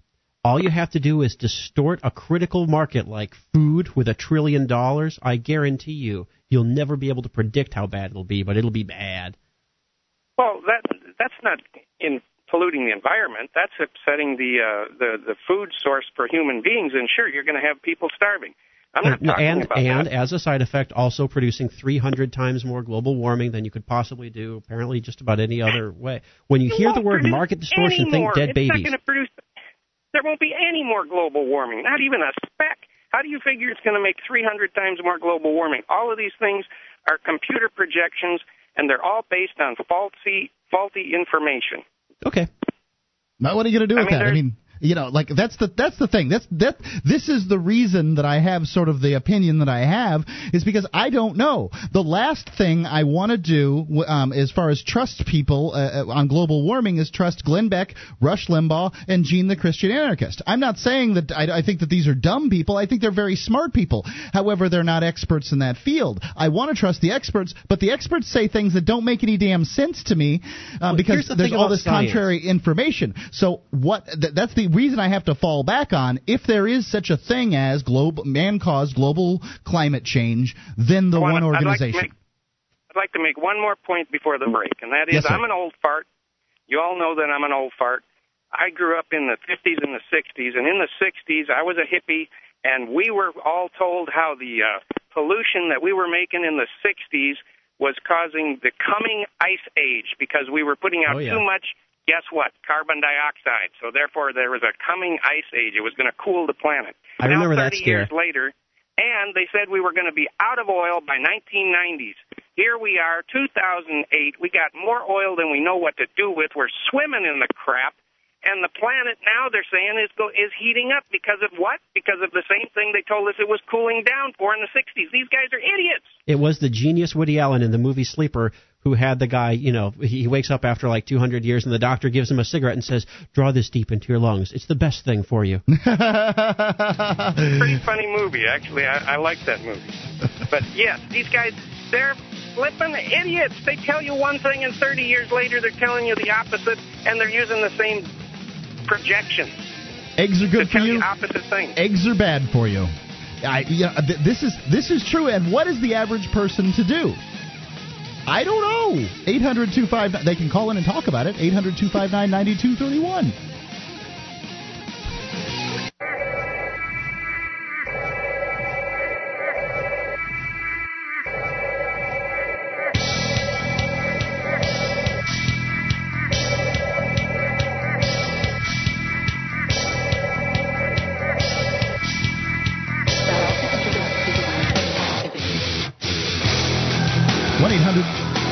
One 800 259 9231. You're listening to Global Warming Talk Live. Oh, I'm so bored of global warming. Uh, well, the, the people want to talk about this. This is an, an important issue. We've never talked about it on Free Talk Live, at least haven't talked about it much, because, well, neither Ian nor myself really know much about it. It's Mark here with you. And Dennis. And, uh, you know, we've, we've had several people call in on it. And, you know, this is kind of where I've fallen on the issue. I, what I decided was we have dispute resolution organizations in this world, and we call them courts. I'm not saying they're good. I'm not saying they're efficient, uh, but I am saying that that's what we've got. And it would seem to me that if you you know global warming is a is a true thing, if global climate change is true, that the, the, one of these dispute resolution organizations should have been consulted by somebody, some you know, some people that have the scientists behind them saying that this is so, and that you know these this corporation is le- uh, releasing too many global warming gases and that it must be stopped, and that they would have taken one of these corporations or one of these governments or somebody to court saying uh, this, this must stop, things must change. And so far, I haven't heard of any court cases. I do understand that the Obama administration has now opened opened it up so that corporations can be sued for global warming stuff, but first you're going to have to prove global warming. So that what that says to me is that we don't have enough information now for somebody and um, to you know use the dispute resolution organization. It's not clear enough for you know one of these cases to go through. That bothers me. Reality is that which, when you stop believing in it, ceases to go away. It doesn't I, matter what happens in a court of sure. law.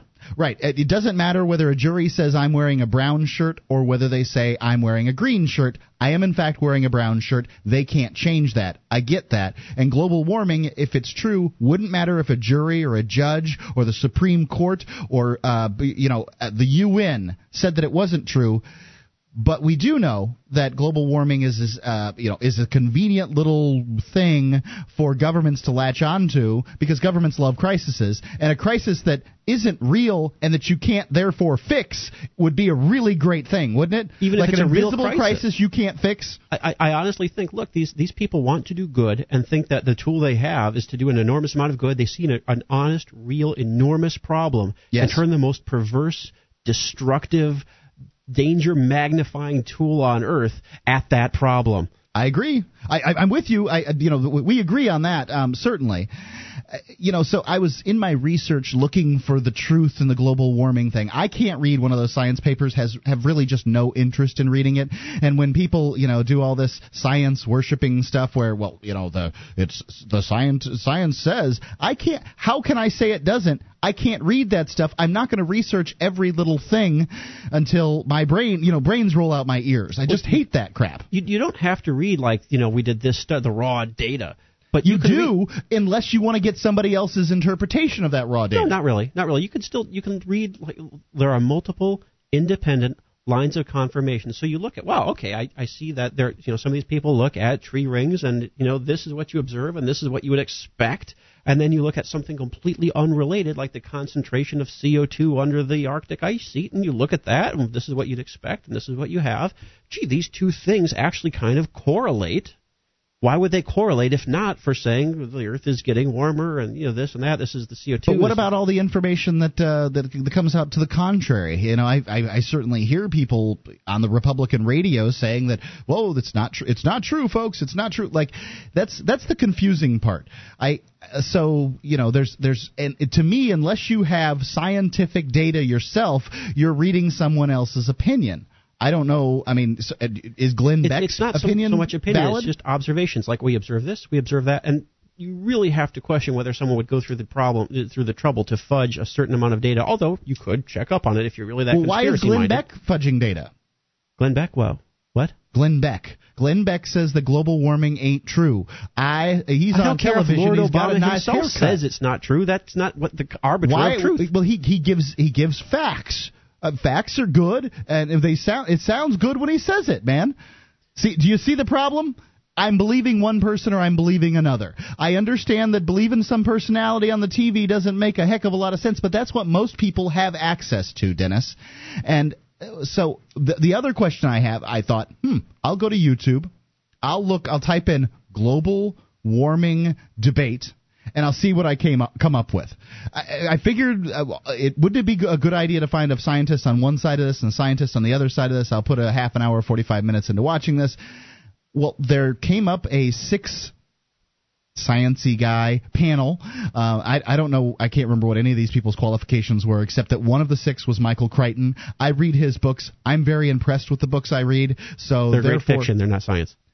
They include science or things. It's something that sounds so remarkably like science. It's good enough for me, right? Okay. I, and, and I'm not claiming to be a genius or anything here, or a guy that uh, you don't you have know- to be a genius to understand the idea of testing reality. You right. That. I I I got Okay. the scientific method. I understand how that works, and I've got the idea that scientists test each other. I just don't know if I trust them. It's taken. It took. Um, No, you, know, you should not trust the process. That's the whole basis of science. You don't believe anything. You just, for example, look, people talk about scientists. Ha- scientists never prove anything. That's the key. Scientists never prove anything. Science is about science is about d- things that are disprovable that have not been disproven. So it's not there are atoms. It's just boy, if there are atoms, it explains so much. Hmm.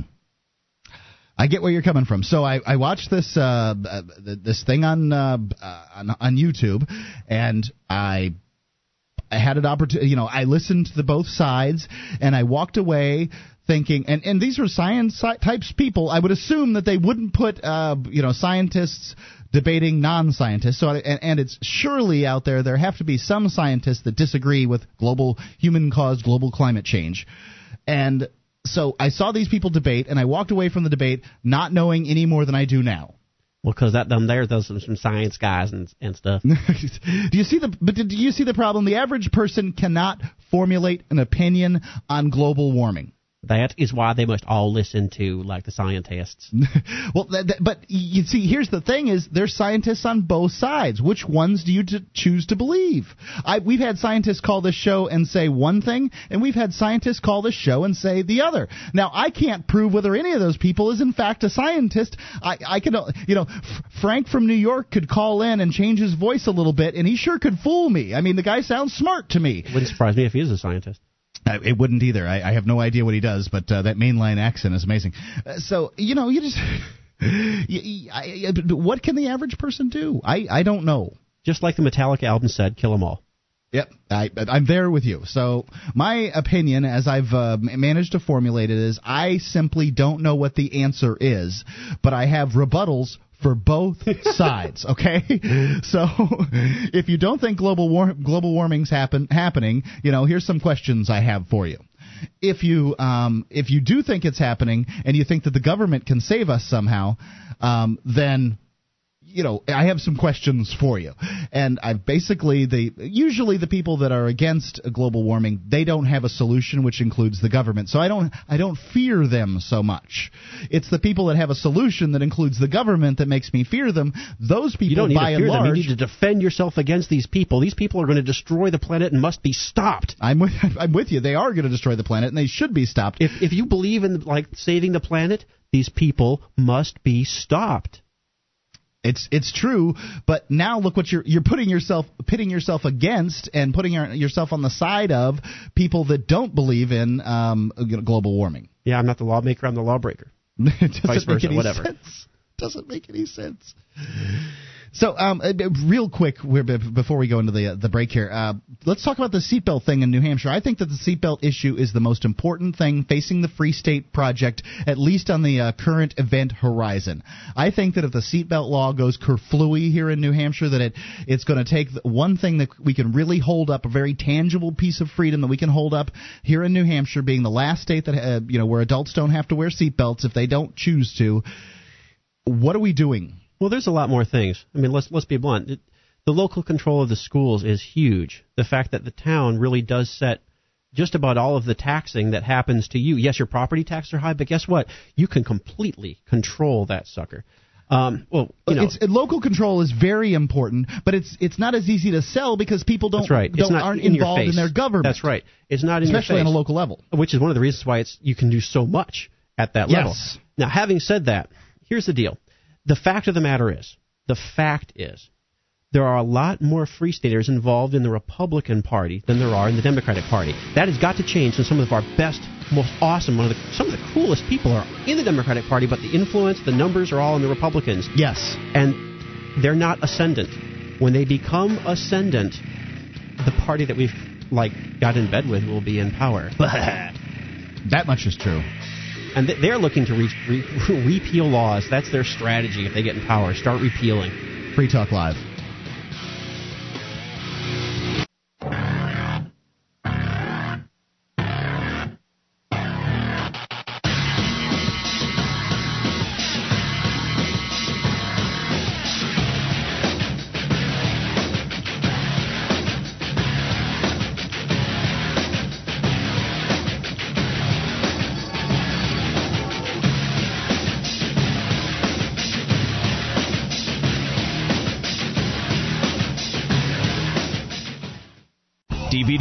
Books, music, instruments, periodicals, computers, software, electronic, photo, cell phone, office product, home and garden, bed and bath, furniture, kitchen, pet supply, automotive, hardware, apparel, shoes, jewelry, grocery, healthcare, sports and outdoors, toys, games, used, and more. It's a department store at your fingertips. Amazon.freetalklive.com. Get all your shopping done, a great deal, delivery to your door, and a percentage of your purchase will go to Free Talk Live when you enter Amazon through Amazon.freetalklive.com.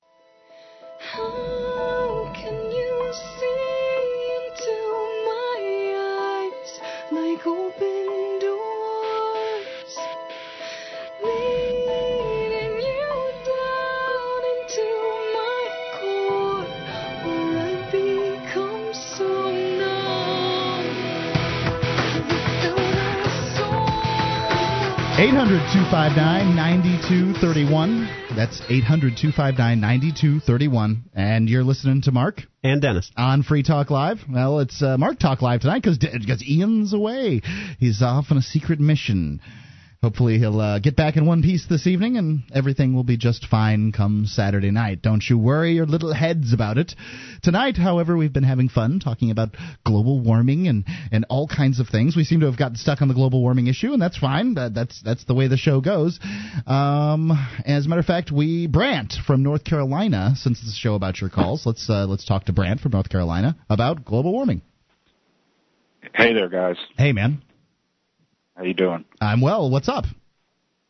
Hey, on this global warming thing, uh, you know, global warming may uh, be debatable, but I think the big farce, human of it. Um, if they didn't say it was caused by humans, what would be the control that they would be able to inflict upon populations? Right. Uh, that's that's absolutely the that that's the true portion of it. That uh, if it wasn't for humans causing it, um, you know, so global warming. I think we can pretty much everybody agrees on. Not I guess not everybody agrees on, but you can agree on global warming, but without saying that in fact, um, you know, that humans caused it. And I think that that's where you got this more more tenuous evidence that uh, you you just sort of have to accept trust people's opinion on. And uh, it seems like the people that I'm trusting are people that I've been contrary to trusting for a very long time the Democrats, the liberals, right. the progressives. I I don't particularly want to trust them, and the Republicans are telling me different. Well, and of course, all that control of the population, what they end up doing is controlling the economy and then destroying so much more than whatever the heck it was that the people were doing just of their own volition in the first place and I think the global warming itself is is very debatable. There's a I don't know a website called Science and Public Policy Institute that I think is somewhat fair-minded. Um, but even something as simple as what makes all the difference in the world. If you draw it well, as where simple Al as what? I'm sorry, it, Brad. Brad, before you go on, as simple as something as Yeah. simple as what? as where you draw the baseline. Uh-huh. Where do you start measuring the temperature? Yes. If you start where Al Gore starts, it shows the the heat goes up. Started, it shows, you know, for the past seven years, the world, in fact, has been getting cooler. Uh, where if So- you draw it where uh, um, if um, Al Gore draws it where it'll um, you know in such and such a place. I'm not. I'm not sure. Okay. I haven't seen. I haven't seen his film. I've seen a point by point uh, refutation of it, but Yeah. you draw. You can uh, tailor your argument by where you start in history, where you start measuring. Sure, it's like if you invest in the stock market at this time and you buy gold at that time and then you sell in the stocks. They, Exactly. Now, um, where, what was this organization, Brent? Uh, Science and Public Policy in. Pi- Science and Public Policy Uh, the other- Institute. You, you were having some trouble with the uh, with the audio there. Is it Institute? Yeah, I'm sorry. No problem. SPPI, Science and Policy Public Policy Institute. Very good. Thanks for calling, Brant. And Um, uh, oh, go ahead. two quick things. Um, the sun is where Whoa, than uh, carbon dioxide emissions. And number two, um, the biggest greenhouse gas is water vapor. Yeah, that makes perfectly good Yeah. sense to me. I, I, I have heard that. Um, so what we need to do is dry the planet out. Thanks, Brett. 800 259 9231. And uh, let's take Jason in New Hampshire, who who also wants to chime in on this. Jason, Hey, uh, you, guys doing that? uh, Um, absolutely capital, sir.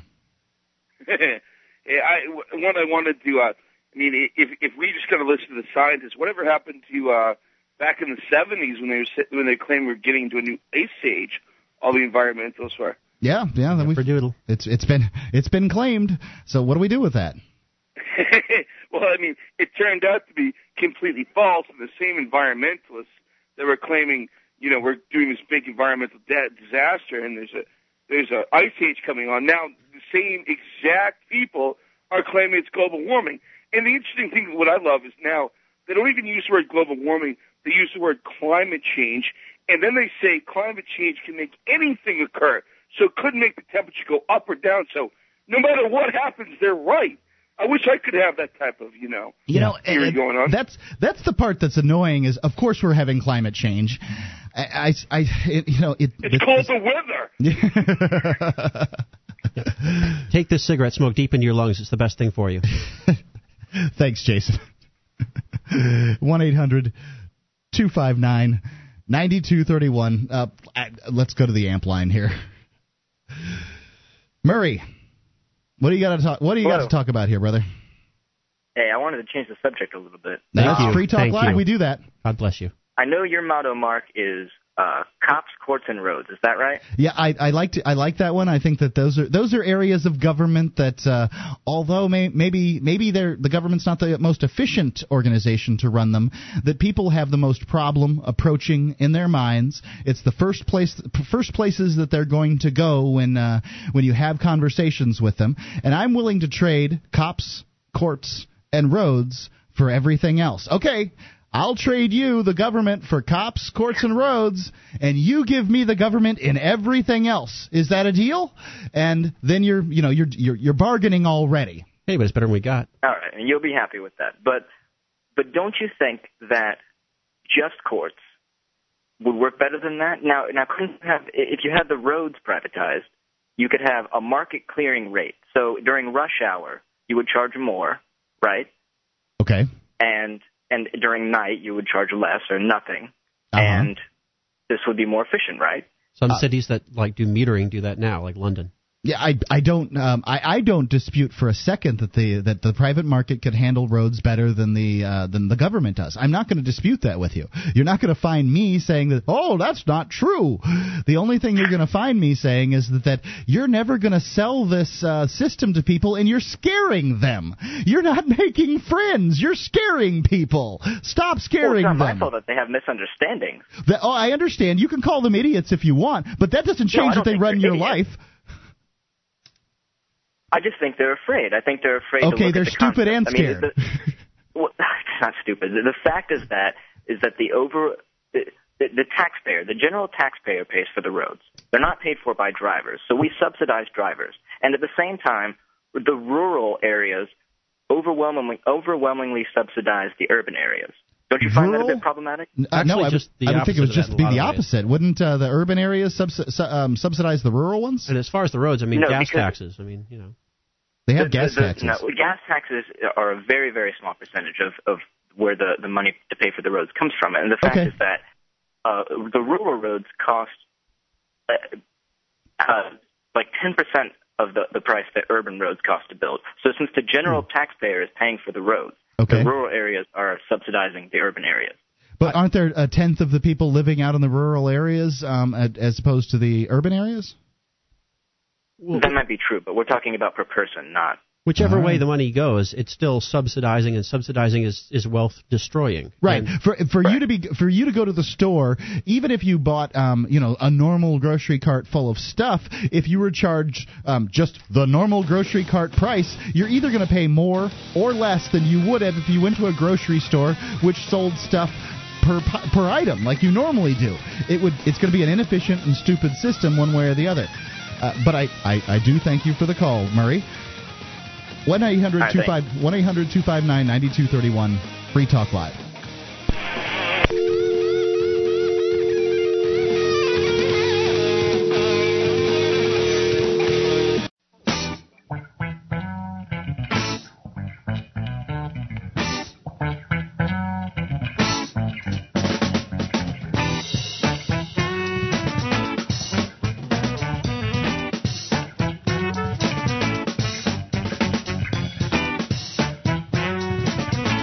Eight hundred two five nine ninety two thirty one. You listen to Free Talk Live 2.0 with Mark.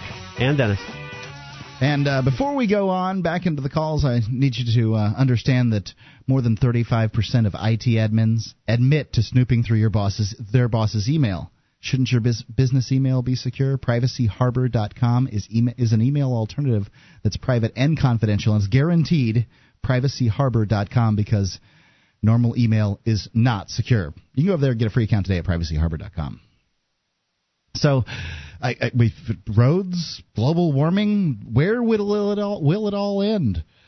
Well, I can't tell you for sure, but I know that uh, Keith and stuff from New Hampshire is on the line. So, Keith, Hey, how's it going, guys? Keith and stuff. I like what y'all have done with the show. thank you. We've re- redecorated. Yeah, well, some people can't get enough of you. You know, three hours a day just isn't enough. And for those people, they're in for luck because tomorrow you're going to be speaking in Boston at the end of Fed rally. That's true. I am going to be there. I've uh, I've been reading up on my dishonest money book, uh, written by Joe Plummer. He was we had him on the show, and uh, I'm I'm ready to talk to people about- at the the Fed rally and uh, get them all excited and listen to free to, to listen to Free Talk Live. So you're going to be there from um, 10 a.m. to 2 p.m., right? Oh, I'm That's not going to be there the whole time. I'm, what what time am I speaking?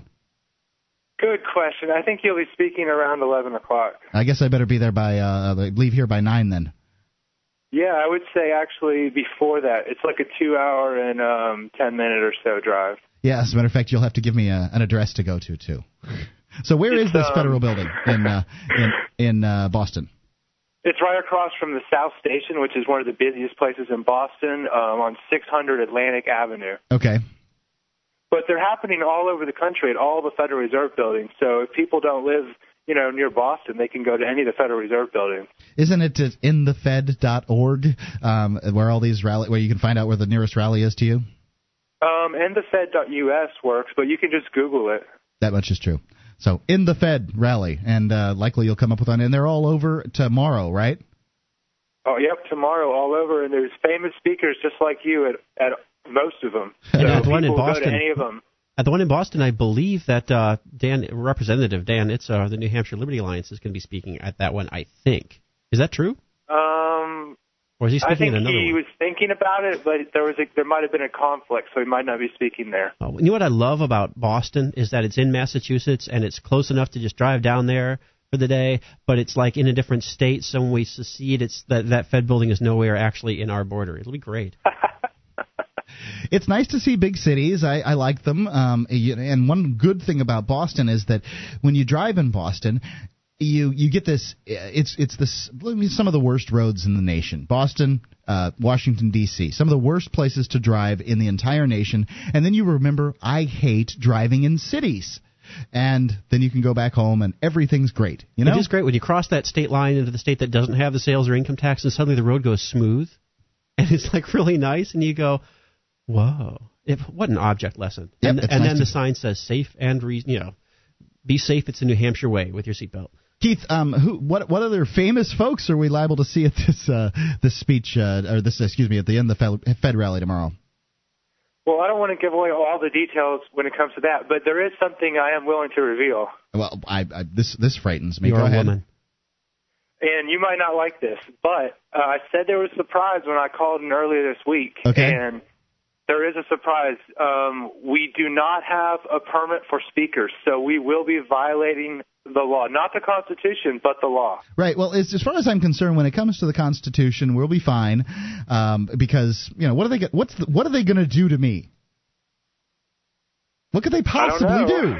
It seems like a rally that's going to be this big is the perfect size to actually go ahead and like because what are they going to do? Roll in the tanks? Like they're Right. not going to give that to you, so it's perfect. Well, I remember that was one of the things that Ian was um, harping on the Tea Party rallies about how they got permits for speakers and all this. Yeah. Well, that's one thing we're just not going to do. So this is this is almost like civil disobedience. Very Well, close. I uh, you know, I, I have no problem with civil disobedience. I just have a problem with dumb civil disobedience. This I don't think is dumb because the Constitution says right there, I got the right to peaceably assemble. They didn't mention blowhorns, but they didn't have those back then. So what are you going to do? Well, and it's thinking two or three steps ahead. What are they actually going to do? It, it is not realistic that they will shut the thing down, and if they do, great. The media will be perfect, and no one gets hurt. Yep. And I'm sure there'll be plenty of cameras to to see Mark Edge getting hauled off to jail for peaceably assembling. thanks, thanks a lot, Keith. Thank you. Keith One is awesome, by the way. Keith is a madman. He's a monster. He's a machine. Well, he's he's certainly a dynamic uh, young man for liberty, and I He's uh, a Liberty bomb. I, I you understand? He is a Liberty bomb that has been dropped on New Hampshire. I respect uh, you know so many things that he's involved in. 800-259 9231 and you can give us a call about uh, whatever you want to talk about. But we've been talking about global warming and we're going to continue uh, with Sean in Minnesota. Hey, Got hey, good, there, good evening there. Hey, what's up? Hello? Hey. Yeah, good evening there, guys. Uh, y- yeah, I want to weigh in on on this science stuff. I don't know. I- I haven't been able to to decide which is worse, the false science, which I do believe, Mark, as you were saying, that the majority of scientists, not all, but I would definitely say a good majority really are uh, uh, producing false science because the because they work either for the government or for a transnational corporation. So in both of those institutional settings, it's very hard to do objective scientific research because your salary is tied to whatever outcome this government agency or this transnational corporation uh, whatever outcome they want. Yeah. I think in a way, isn't it more cultural than than the fact that the money's there? Isn't it just the fact that I mean, it's it's a culture of greenies, and if you hang out with those people, you have to be pretty contrarian, like a libertarian would be, you know, to to kind of not buy into the whole thing. Yeah, but it, people who practice religion, and and and and and and, any and I'm sure if there's someone in the audience who practices religion, they'll probably call be calling to blast me. But you know, that's why I say I don't know which is worse because like people who believe in the Christian Bible, for example, believe that Earth is six thousand years old. Okay, based on what evidence? Counting begats. that's that's the evidence. well, you know, and and that's I think you bring up a good point that most people of you know people of many religions would uh, would concur with is that the uh, the whole greeny thing, the whole global warming thing, smacks of religious fervor in a in many many ways. Now, I, I you know I I'm, I'm just saying that it it sounds that way from somebody sitting here on the outside. I don't know. I haven't read the science. I can tell you I'm not going to either. But from from that side, it seems like there's a lot of faith, um, and there's a lot of people, uh, you know, saying, "Oh, woe is us," you know, talking about, you know, trying to do penance and, you know, how we're we're evil people, you know, how we're bad and how we must be punished, and, and it does it does sound religious in nature. Thanks for the call, Sean. Six oh, uh, excuse me. Giving, giving out my home telephone number 1 800 259 9231. That's 800 259 9231. Free Talk Live.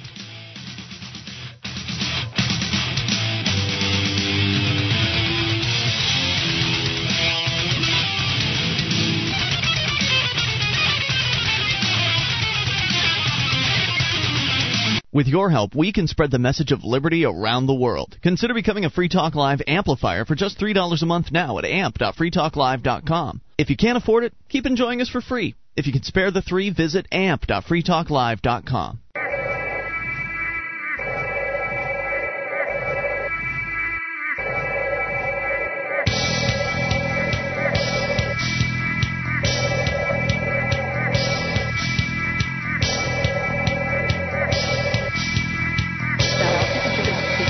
One 9231 it's Free Talk Live 2.0 with Mark. And Dennis. And, uh, well, you know, we've been talking uh, all night about all kinds of different things, uh, whether it's global warming or roads. I don't know. You can call in and talk about anything you want to talk about at 800 259 9231. But we did mention at the end of the, the first hour that, in fact, all your fears about the Amero are unfounded. Dennis, where do you get this information?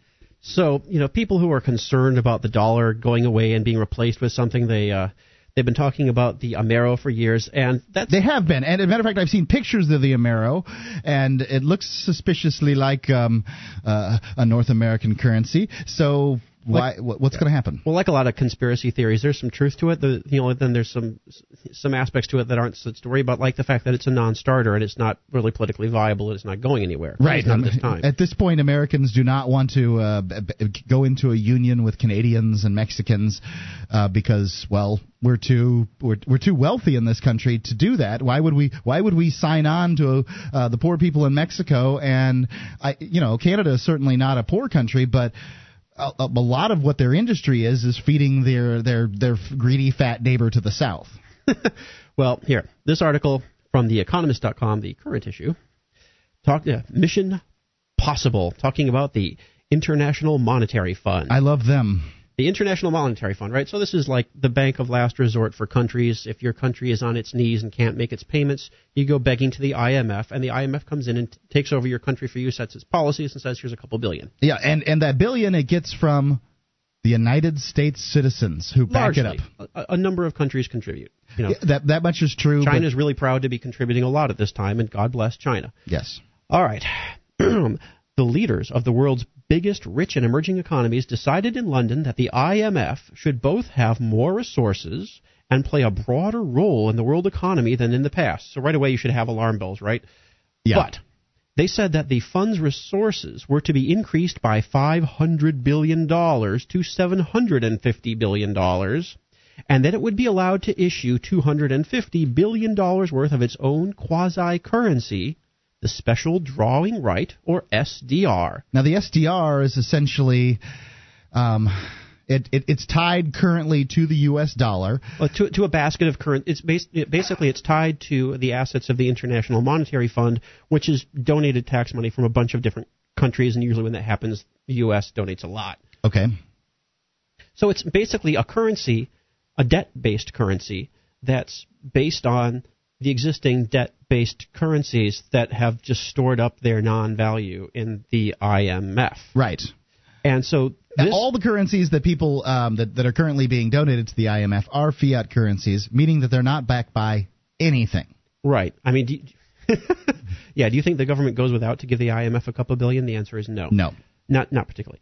Um, so the theory is they're going to lend these out much more freely because there's a stigma associated with going to the IMF and begging for funds. Your your country doesn't want to be seen doing that. But there was this big show you may not have seen the news, but Mexico went with pride to go and draw on some funds from the IMF under their new program, which is going to make it much easier for countries to, you know, step up to the len- lending window of last resort and not have to do all those pesky things to their economy, like really tighten down on what the government is doing to the economy and let it be a little bit freer. They're, they're going to get rid like of those. it's like these. Uh, it's like the IMF and all these uh, you know global governance, you know, quasi governance agencies out there. It's like they want to destroy the world's economy. Uh, pretty much, this this tool will do it. Now, this is great. So you have a debt-based currency, which is always like a, a pyramid scheme, based on another debt-based currency, which is our pyramid scheme, the debt-based dollar. You've got an inverted pyramid sitting on top of an inverted pyramid, as one uh, clever financial dude put it. This thing is going to tip over, tip over fast as this special, extra special reserve currency based on nothing gets injected into economies that are in the process of imploding. That makes it easier to inject in these economies, and this is great. China and Russia have even talked about making it, the IMF, the issuer of a global reserve currency to replace the dollar. Right. You know, this is, um, I, you know, from everything I've read, this is the whole purpose of the IMF in the first place is to replace the U.S. dollar as the the recurrent. Uh, well, the, certainly they've they've got the uh, window dressing that says we're here to help poor countries. We help let rich company countries help poor countries. We didn't need that. We could have done that anyway. Well, sure. I mean, banks banks are always going to step in towards the bottom of a cycle because that's where you can make a profit investing. Look, you know what? When when Iraq in 2003, the tail end of 2003 was in shambles. I remember me and my wife talked about, wow, you know what we ought to do? We ought to invest in Iraqi infrastructure because I tell you what, if you know, there's nowhere to go but up, this is a great investment opportunity. Unfortunately, what they've had there is, you know, out of control and possibly not the best. But I seriously look places like that where you at least where you don't have actual warlords taking over the country. Yes. Is, if you don't have that, you just have like a Bolivia type of a situation. You Right. have a Brazil type of a situation. It can only go up.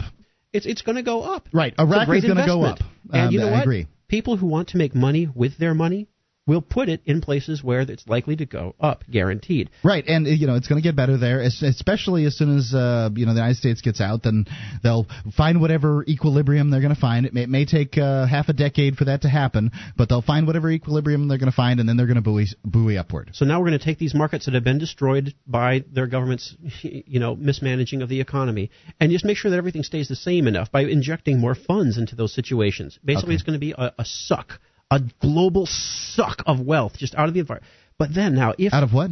out of the, the, the, the economic environment, if you will. Okay. You, if, if you dig the environment, you should dig economics because the two are clearly related, um, mathematically, right? So I'll look, take your word for it. if there's a reserve currency that replaces the dollar, what do you think will happen to the value of the dollars that you currently own? They will go into the pooper. Well, they'll go down at least a little bit, and there'll be the the perception among the market that oh, the dollar has less value. Bubbles pop when there is a general consensus that now is a good time to sell. It doesn't matter how if you think it's only going to go down five percent, but everyone does. Right, and everybody thing thinks- implodes, goes to nutco land. Boom! You, uh, you know, this is what happened actually with uh, with the. I remember the real estate uh, bubble in uh, Sarasota, Florida. We all talked about the bubble in Sarasota. Now, remember, this is the time frame when uh, you would your house would go from sixty thousand to um, you know three hundred and sixty thousand in a decade. I mean, those those are those are not unrealistic numbers. Um, and then you know back down to. 22,000 or whatever. I don't know what the numbers are now currently, but I know that uh, Yeah, talk to me about internet stocks sometime. it's not it's not worth that much. Uh, so you know the we were talking about the bubble, and the idea was, you know, I think that the bubble's really going to be just a plateau. I mean, people want to move to Sarasota, Florida, don't they? Don't forget about the, uh, the the baby boomers. They're getting older. They want to move here. We didn't believe for a second that the bubble was going to be much of a bubble.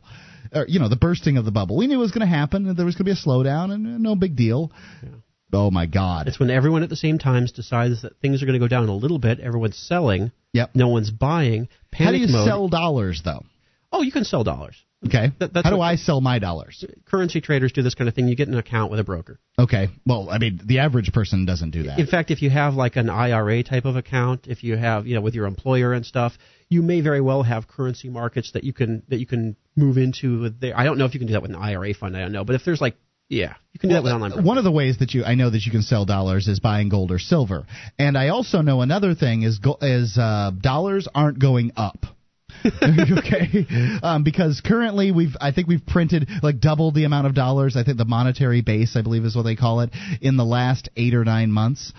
That means um, well, there's twice as much of it, so it can only buy then half as much stuff. It's going to take a little while for that to happen, and there's also this check, which is the IMF, the fact the, uh, the it's the world reserve currency, the the dollar is, and that uh, many countries will buy it in order to make investments in the same way that they would buy gold and to make investments. China doesn't have to sell the stock it has in America, its, its T bills and its bonds. All it has to do is stop buying them, and then everyone else goes, "Oh my God, there's not enough buyers. The thing implodes." You're right. That's all they'd have to do is stop buying 10% as many. Yep. 800 259 9231. How many people on your block own gold? Not none.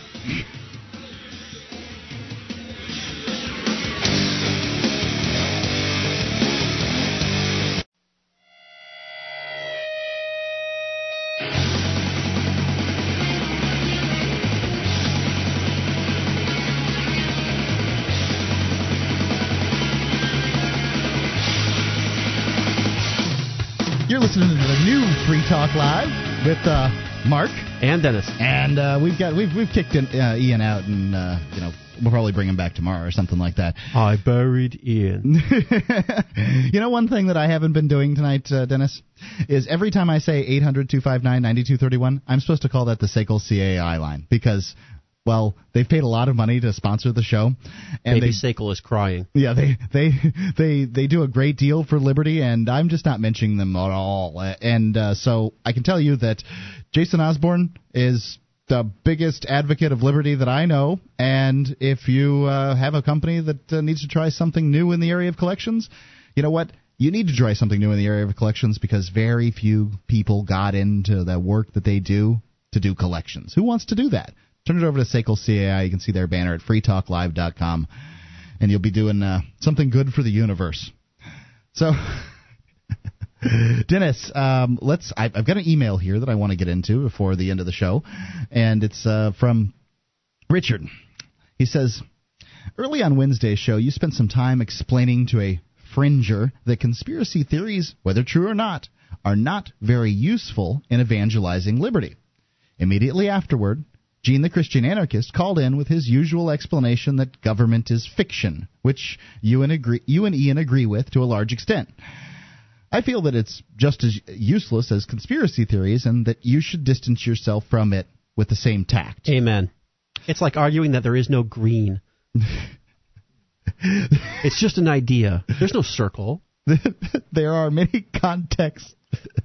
yeah, I guess you're right. There are many contexts where it is helpful to explicitly consider groups of individuals united by cooperation as a single collective entity. Telling some someone that government is fiction strips away that value, costing them more than you offer. I do think that there's some value. There's no football team. just men in uniforms running around in grass with a football, hurting each other. They like to pet each other's bum.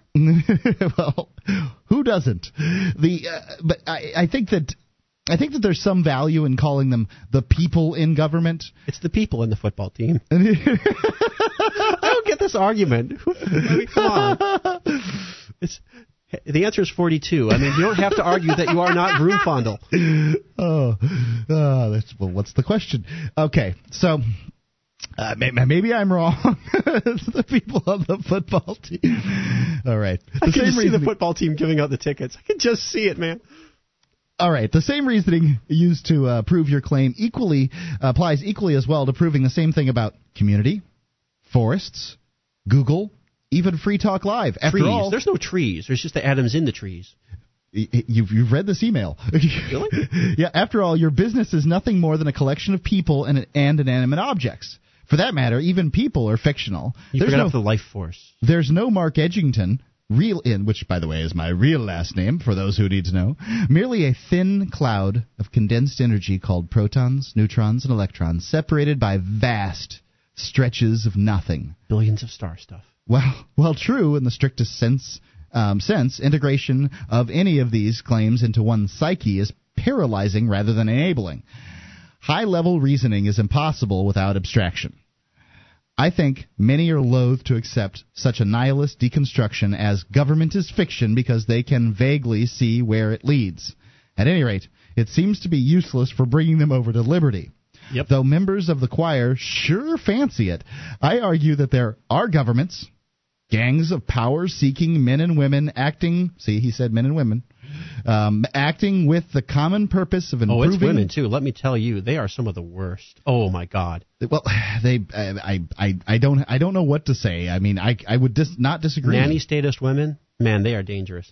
There's a, uh, You got a senator here, right? yeah, there's a particular senator here and, and representing this area, and, and I'm sure you've got one in your your area too. We love you, Sylvia. That you know she had uh, she had some children, and I'm sure she did a great job raising those children. And I'm she- not one of them. and she knows how to raise you. And if you don't like it, she'll punish you just like she did her boys. I hate you, mom. And uh, she'll she'll paddle your butt and she'll send you off to jail or whatever. I bet that sounds familiar to a lot of senator moms. I hate you, mom. And it's just it's I I just don't know what to do with it. You, you know, please stop telling me what to do, Senator whoever. I just don't need it in my life. I just want to be left alone. That's absolutely true. I can handle putting my seatbelt on myself. Thank you very much. All right, going on with the email. I, I seem to have gotten myself sidetracked here. Um, let's see. Men and women acting with the common purpose of improving the world, including, especially, their own lives in it. By and this this is the God's honest truth is when in the process of improving the world that these all these politicians do, they do a very good job of improving how things are for them and the people that have uh, contributed to their campaign and the lobbyists they get get along with that buy them meals and all that other stuff. They do a very good job of of, of you know helping themselves out and rewarding their friends and punishing their enemies in the process. It's a happy side effect of good policy. Yeah, right. That's that's the thing. You know, not only do I get to to serve the world, but I get this nice vacation, um, you know, to the Bahamas, and they buy me dinner on a regular basis. Not to mention all the money that gets slipped under the table that you just never get to see because they never get caught. All right. Um, by coercing desired behavior from others through the use of such tools as legislation, handcuffs, jails, courts, and most importantly, claimed authority. And we saw in the Milgram experiments that, in fact, somebody who's in a position of authority can get people to do anything just by telling them. People love being told what to do, don't 66% of people were willing to kill a person in the other room because some guy in a white coat stood there and said, You must continue with the experiment. Now, you can't tell me that authority is not dangerous. Just look in your own life. Look, the fact is, you know, people love being told what to do. People just they do. They love it. They they thrive on it. The worst thing in the world is they, I don't know what to do with myself. I'm bored. I you- got to watch know, TV. And the funny to thing is, on, on my mother's refrigerator when I was growing up, um, there was a little. She had this, you know, just a little saying that you know was tiny typed out thing. It wasn't huge, and it said, "People long to be told what to do." If only to have something to rebel against. And that really sums it up. Like, either they want to be told what to do, or they want to tell you to stick it in your butt. And between those two, you've got people that will either do what they're told or tell you to, you know, go jump off, go jump in a lake, and that's everybody. So it makes the it makes that little saying seem very very relevant to me. And the fact that it was uh, on my mother's refrigerator while I'm growing up, you know, it just it just serves to to cement that. Holy crap, they were right. That's why I put the uh, isosceles triangles and stuff on our refrigerator. My son is going to know what an icosahedron is, man. An icosahedron? Yeah. I don't know what it is. See, there you go. But what is it? It's it's a shape. It's like a pyramidy thing. So It's the fundamental unit of the universe. It's the minimum thing that defines an inside So and an outside. it's it's a it's four isosceles triangles uh, fused together into a shape. Uh, yeah. That's it's a it? D. It's a D four. I don't know what that means. What's a D four? Yeah, and you're not enough of a geek. No, I'm not. I've All right, going on with the email, for God's sake. Surely this exposure of a previously implicit abstraction leads people in a more positive direction than claiming independence on the part of all those energy clouds. You know, Who's this emailer again? What was his? his his name's Richard, Richard, and Richard has it like totally on the head. I, I, I, I can't disagree with Richard this. is the voice of reason. Y'all should listen to Richard. I I I I, I agree. I, I often like I, I often have agreed with Gene that the, the fact is the government is an abstraction, and Richard does not say that it's not. He says that this is true, and uh, but in the process that it's not helpful. And I don't know if it's helpful or not, but It's like being really concerned with who did knock over the buildings on 9/11. Guess what? The deal is the government didn't help you. The government's Right. a bad idea anyway. the buildings got no, knocked over. We got more government. It Right. doesn't matter whether it's a false flag operation or not, or a real flag operation. I, either yeah. either way, it was a, it was a bad thing all around. It's, it's, it's a bad thing absolutely, we've around. gotten more government. Abs- th- th- that's the result. I can't, I can't prove to somebody whether it was a false flag flag operation. It was a false flag operation. Or a false that flag man is not gay. I cannot. you ever seen those it. guys that just they, they don't trip your gaydar? Yes, I have seen them before, and they they always surprise me. Um, and I, you know, but I don't know. As long as they don't bother me, it's no big deal. So I don't know. What do you what do you do with the uh, the, the the folks that uh, you know want to spend all the time worrying about the minutia of either you know one of these conspiracy theories or one of these liberty conspiracies? It's like the the religious guys. I forgot their name that came and knocked on my door and told me that the end times were nigh. And it was like during the Real ID thing. And I told them, hey, look, you know what? You you believe that Real ID would be the mark of the beast? And they said yes. And I said, well, hold on one second. Here's this deal. I got my cell phone right here. You want to call the senator and say please don't do it? They say no, it's God's will. See, it's like some of these people. You just got to say bye. That baffles me. Yeah. Didn't want to do it because it was God's will. Yeah. All right. It's well, like the truthers. You just say peace be with you. Bye bye. We'll see. We'll see you tomorrow night. Free Talk Live.